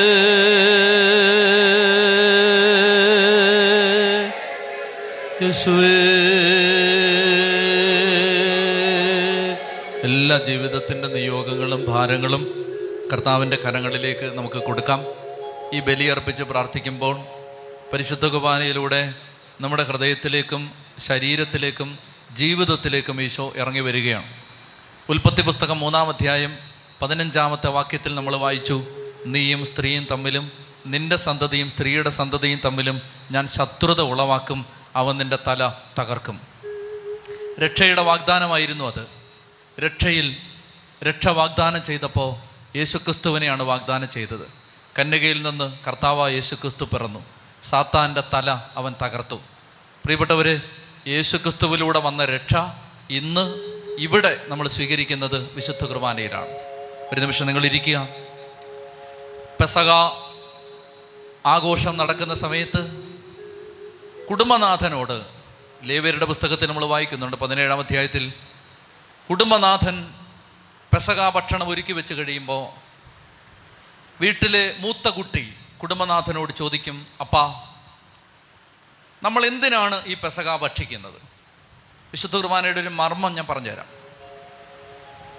പെസക ഭക്ഷണം ഇസ്രായേൽക്കാർ പെസക ഭക്ഷണം ഒരുക്കി വെച്ച് കഴിയുമ്പോൾ കുടുംബനാഥനോട് വീട്ടിലെ മൂത്ത മകൻ ചോദിക്കുകയാണ് അപ്പ എന്തിനാണപ്പ ഈ പെസക നമ്മൾ ഒരുക്കി വെച്ചതും ഭക്ഷിക്കുന്നതും? അപ്പോൾ ആ അപ്പൻ ഇങ്ങനെ മറുപടി പറയും. ബൈബിൾ ഇങ്ങനെ എഴുതിയിരിക്കുന്നത് മകനെ ഈജിപ്തിൽ നിന്ന് ഞാൻ പുറത്തു വന്നപ്പോൾ എന്റെ ദൈവം എനിക്ക് വേണ്ടി ചെയ്തതിന്റെ ഓർമ്മയാണിത്. പറയുന്നത് എങ്ങനെയാണ്? ഈജിപ്തിൽ നിന്ന് ഞാൻ പുറത്തു വന്നപ്പോൾ. യേശുവിന്റെ കാലത്തെ ഒരു കുടുംബമാണെന്ന് വിചാരിക്കുക. യേശുവിന്റെ കാലത്തെ ഒരു കുടുംബനാഥം പറയുകയാണ് ഈജിപ്തിൽ നിന്ന് ഞാൻ പുറത്തു വന്നപ്പോൾ. തെറ്റല്ലേ അത്? ഈജിപ്തിൽ നിന്ന് അയാൾ പുറത്തു വന്നിട്ടുണ്ടോ? ഇല്ല. ആയിരത്തഞ്ഞൂറ് രണ്ടായിരം വർഷം മുമ്പ് അയാളുടെ മാതാപിതാക്കളാണ് പുറത്തു വന്നത്. അയാളൊരു അഞ്ചാറ് തലമുറ കഴിഞ്ഞ് നിൽക്കുന്ന ആളാണ്. എന്നിട്ടും അയാൾ പറയുകയാണ് ഈജിപ്തിൽ നിന്ന് ഞാൻ പുറത്തു വന്നപ്പോൾ. എന്തുകൊണ്ടാണ് ആ വചനം അങ്ങനെ എഴുതിയിരിക്കുന്നതെന്ന് അറിയാമോ? ഓരോ പെസകാ തിരുനാളിന് കുഞ്ഞാടിനെ മുറിക്കുമ്പോഴും ഓരോ പെസകാ കുഞ്ഞാട് ബലി കഴിക്കപ്പെടുമ്പോഴും യഹൂദന്മാരുടെ വിശ്വാസം ഇങ്ങനെയായിരുന്നു. എന്നെ നോക്ക്. യഹൂദന്മാരുടെ വിശ്വാസം ഇങ്ങനെയായിരുന്നു. ഓരോ പെസകാ കുഞ്ഞാട് ബലി അർപ്പിക്കപ്പെടുമ്പോഴും ആ പെസക കുഞ്ഞാടിനെ ഞാൻ രണ്ടായിരം വർഷത്തിനിപ്പുറത്ത് നിന്ന് പെസക കുഞ്ഞാടിനെ ഞാൻ മുറിക്കുന്ന സമയത്ത് ഞാൻ സമയത്തിലൂടെ യാത്ര ചെയ്ത് പുറകോട്ട് പോയി. ആദ്യത്തെ പെസക തിരുനാളിൽ ആദ്യത്തെ പെസക കുഞ്ഞാടിനെ അറുത്ത് അതിന്റെ രക്തം തളിച്ച ആ ദിവസത്തിൽ എത്തിച്ചേരുകയാണ്. ഇതായിരുന്നു അവരുടെ വിശ്വാസം. അതായത് രണ്ടായിരം വർഷം കഴിഞ്ഞ് ഒരു പെസക കുഞ്ഞാടിനെ ഒരു യഹൂദ കുടുംബത്തിൽ അറക്കുന്ന സമയത്ത് ഇയാൾ കാലഘട്ടത്തിലൂടെ യാത്ര ചെയ്ത് സ്ഥലകാലങ്ങളെ ഭേദിച്ച് ആദ്യത്തെ പെസക ഭക്ഷണം ഭക്ഷിച്ച ആ ദിവസത്തിലേക്ക് എത്തിച്ചേരുമായിരുന്നു. ആത്മീയമായി. ഇതായിരുന്നു അവരുടെ വിശ്വാസം. ഇതാണ് വിശുദ്ധ കുർബാനയുടെ മർമ്മം. ഇന്നിവിടെ ഈ ബലിപീഠത്തിൽ വിശുദ്ധ കുർബാന അർപ്പിക്കപ്പെടുന്ന സമയത്ത് ഈ ആലയത്തിലായിരിക്കുന്ന എല്ലാ മക്കളും രണ്ടായിരം വർഷം സമയത്തിൽ പുറകോട്ട് പോയി കാൽവരി കുരിശിന്റെ താഴെ പരിശുദ്ധ അമ്മ നിന്നതുപോലെ നിന്ന് ഇപ്പോൾ ബലിയർപ്പിക്കുകയാണ് ഇതാണ് വിശുദ്ധ കുർബാനയുടെ മർമ്മം. ഇന്ന് ഈ വിശുദ്ധ കുർബാന നമ്മൾ അർപ്പിക്കുന്ന സമയത്ത് നമ്മൾ ഇന്ന് ഈ മൗണ്ട് കാർമൽ ധ്യാന കേന്ദ്രത്തിൽ ബലിയർപ്പിക്കുമ്പോൾ നമ്മൾ രണ്ടായിരം വർഷം പുറകോട്ട് പോയി. കർത്താവായ യേശു ക്രിസ്തു കുരിശിൽ ബലി അർപ്പിച്ചതിന്റെ ആ ബലിയർപ്പണത്തിൽ പങ്കുചേരുകയാണ്. അങ്ങനെ നിങ്ങൾ ഇതിനെ കാണണം.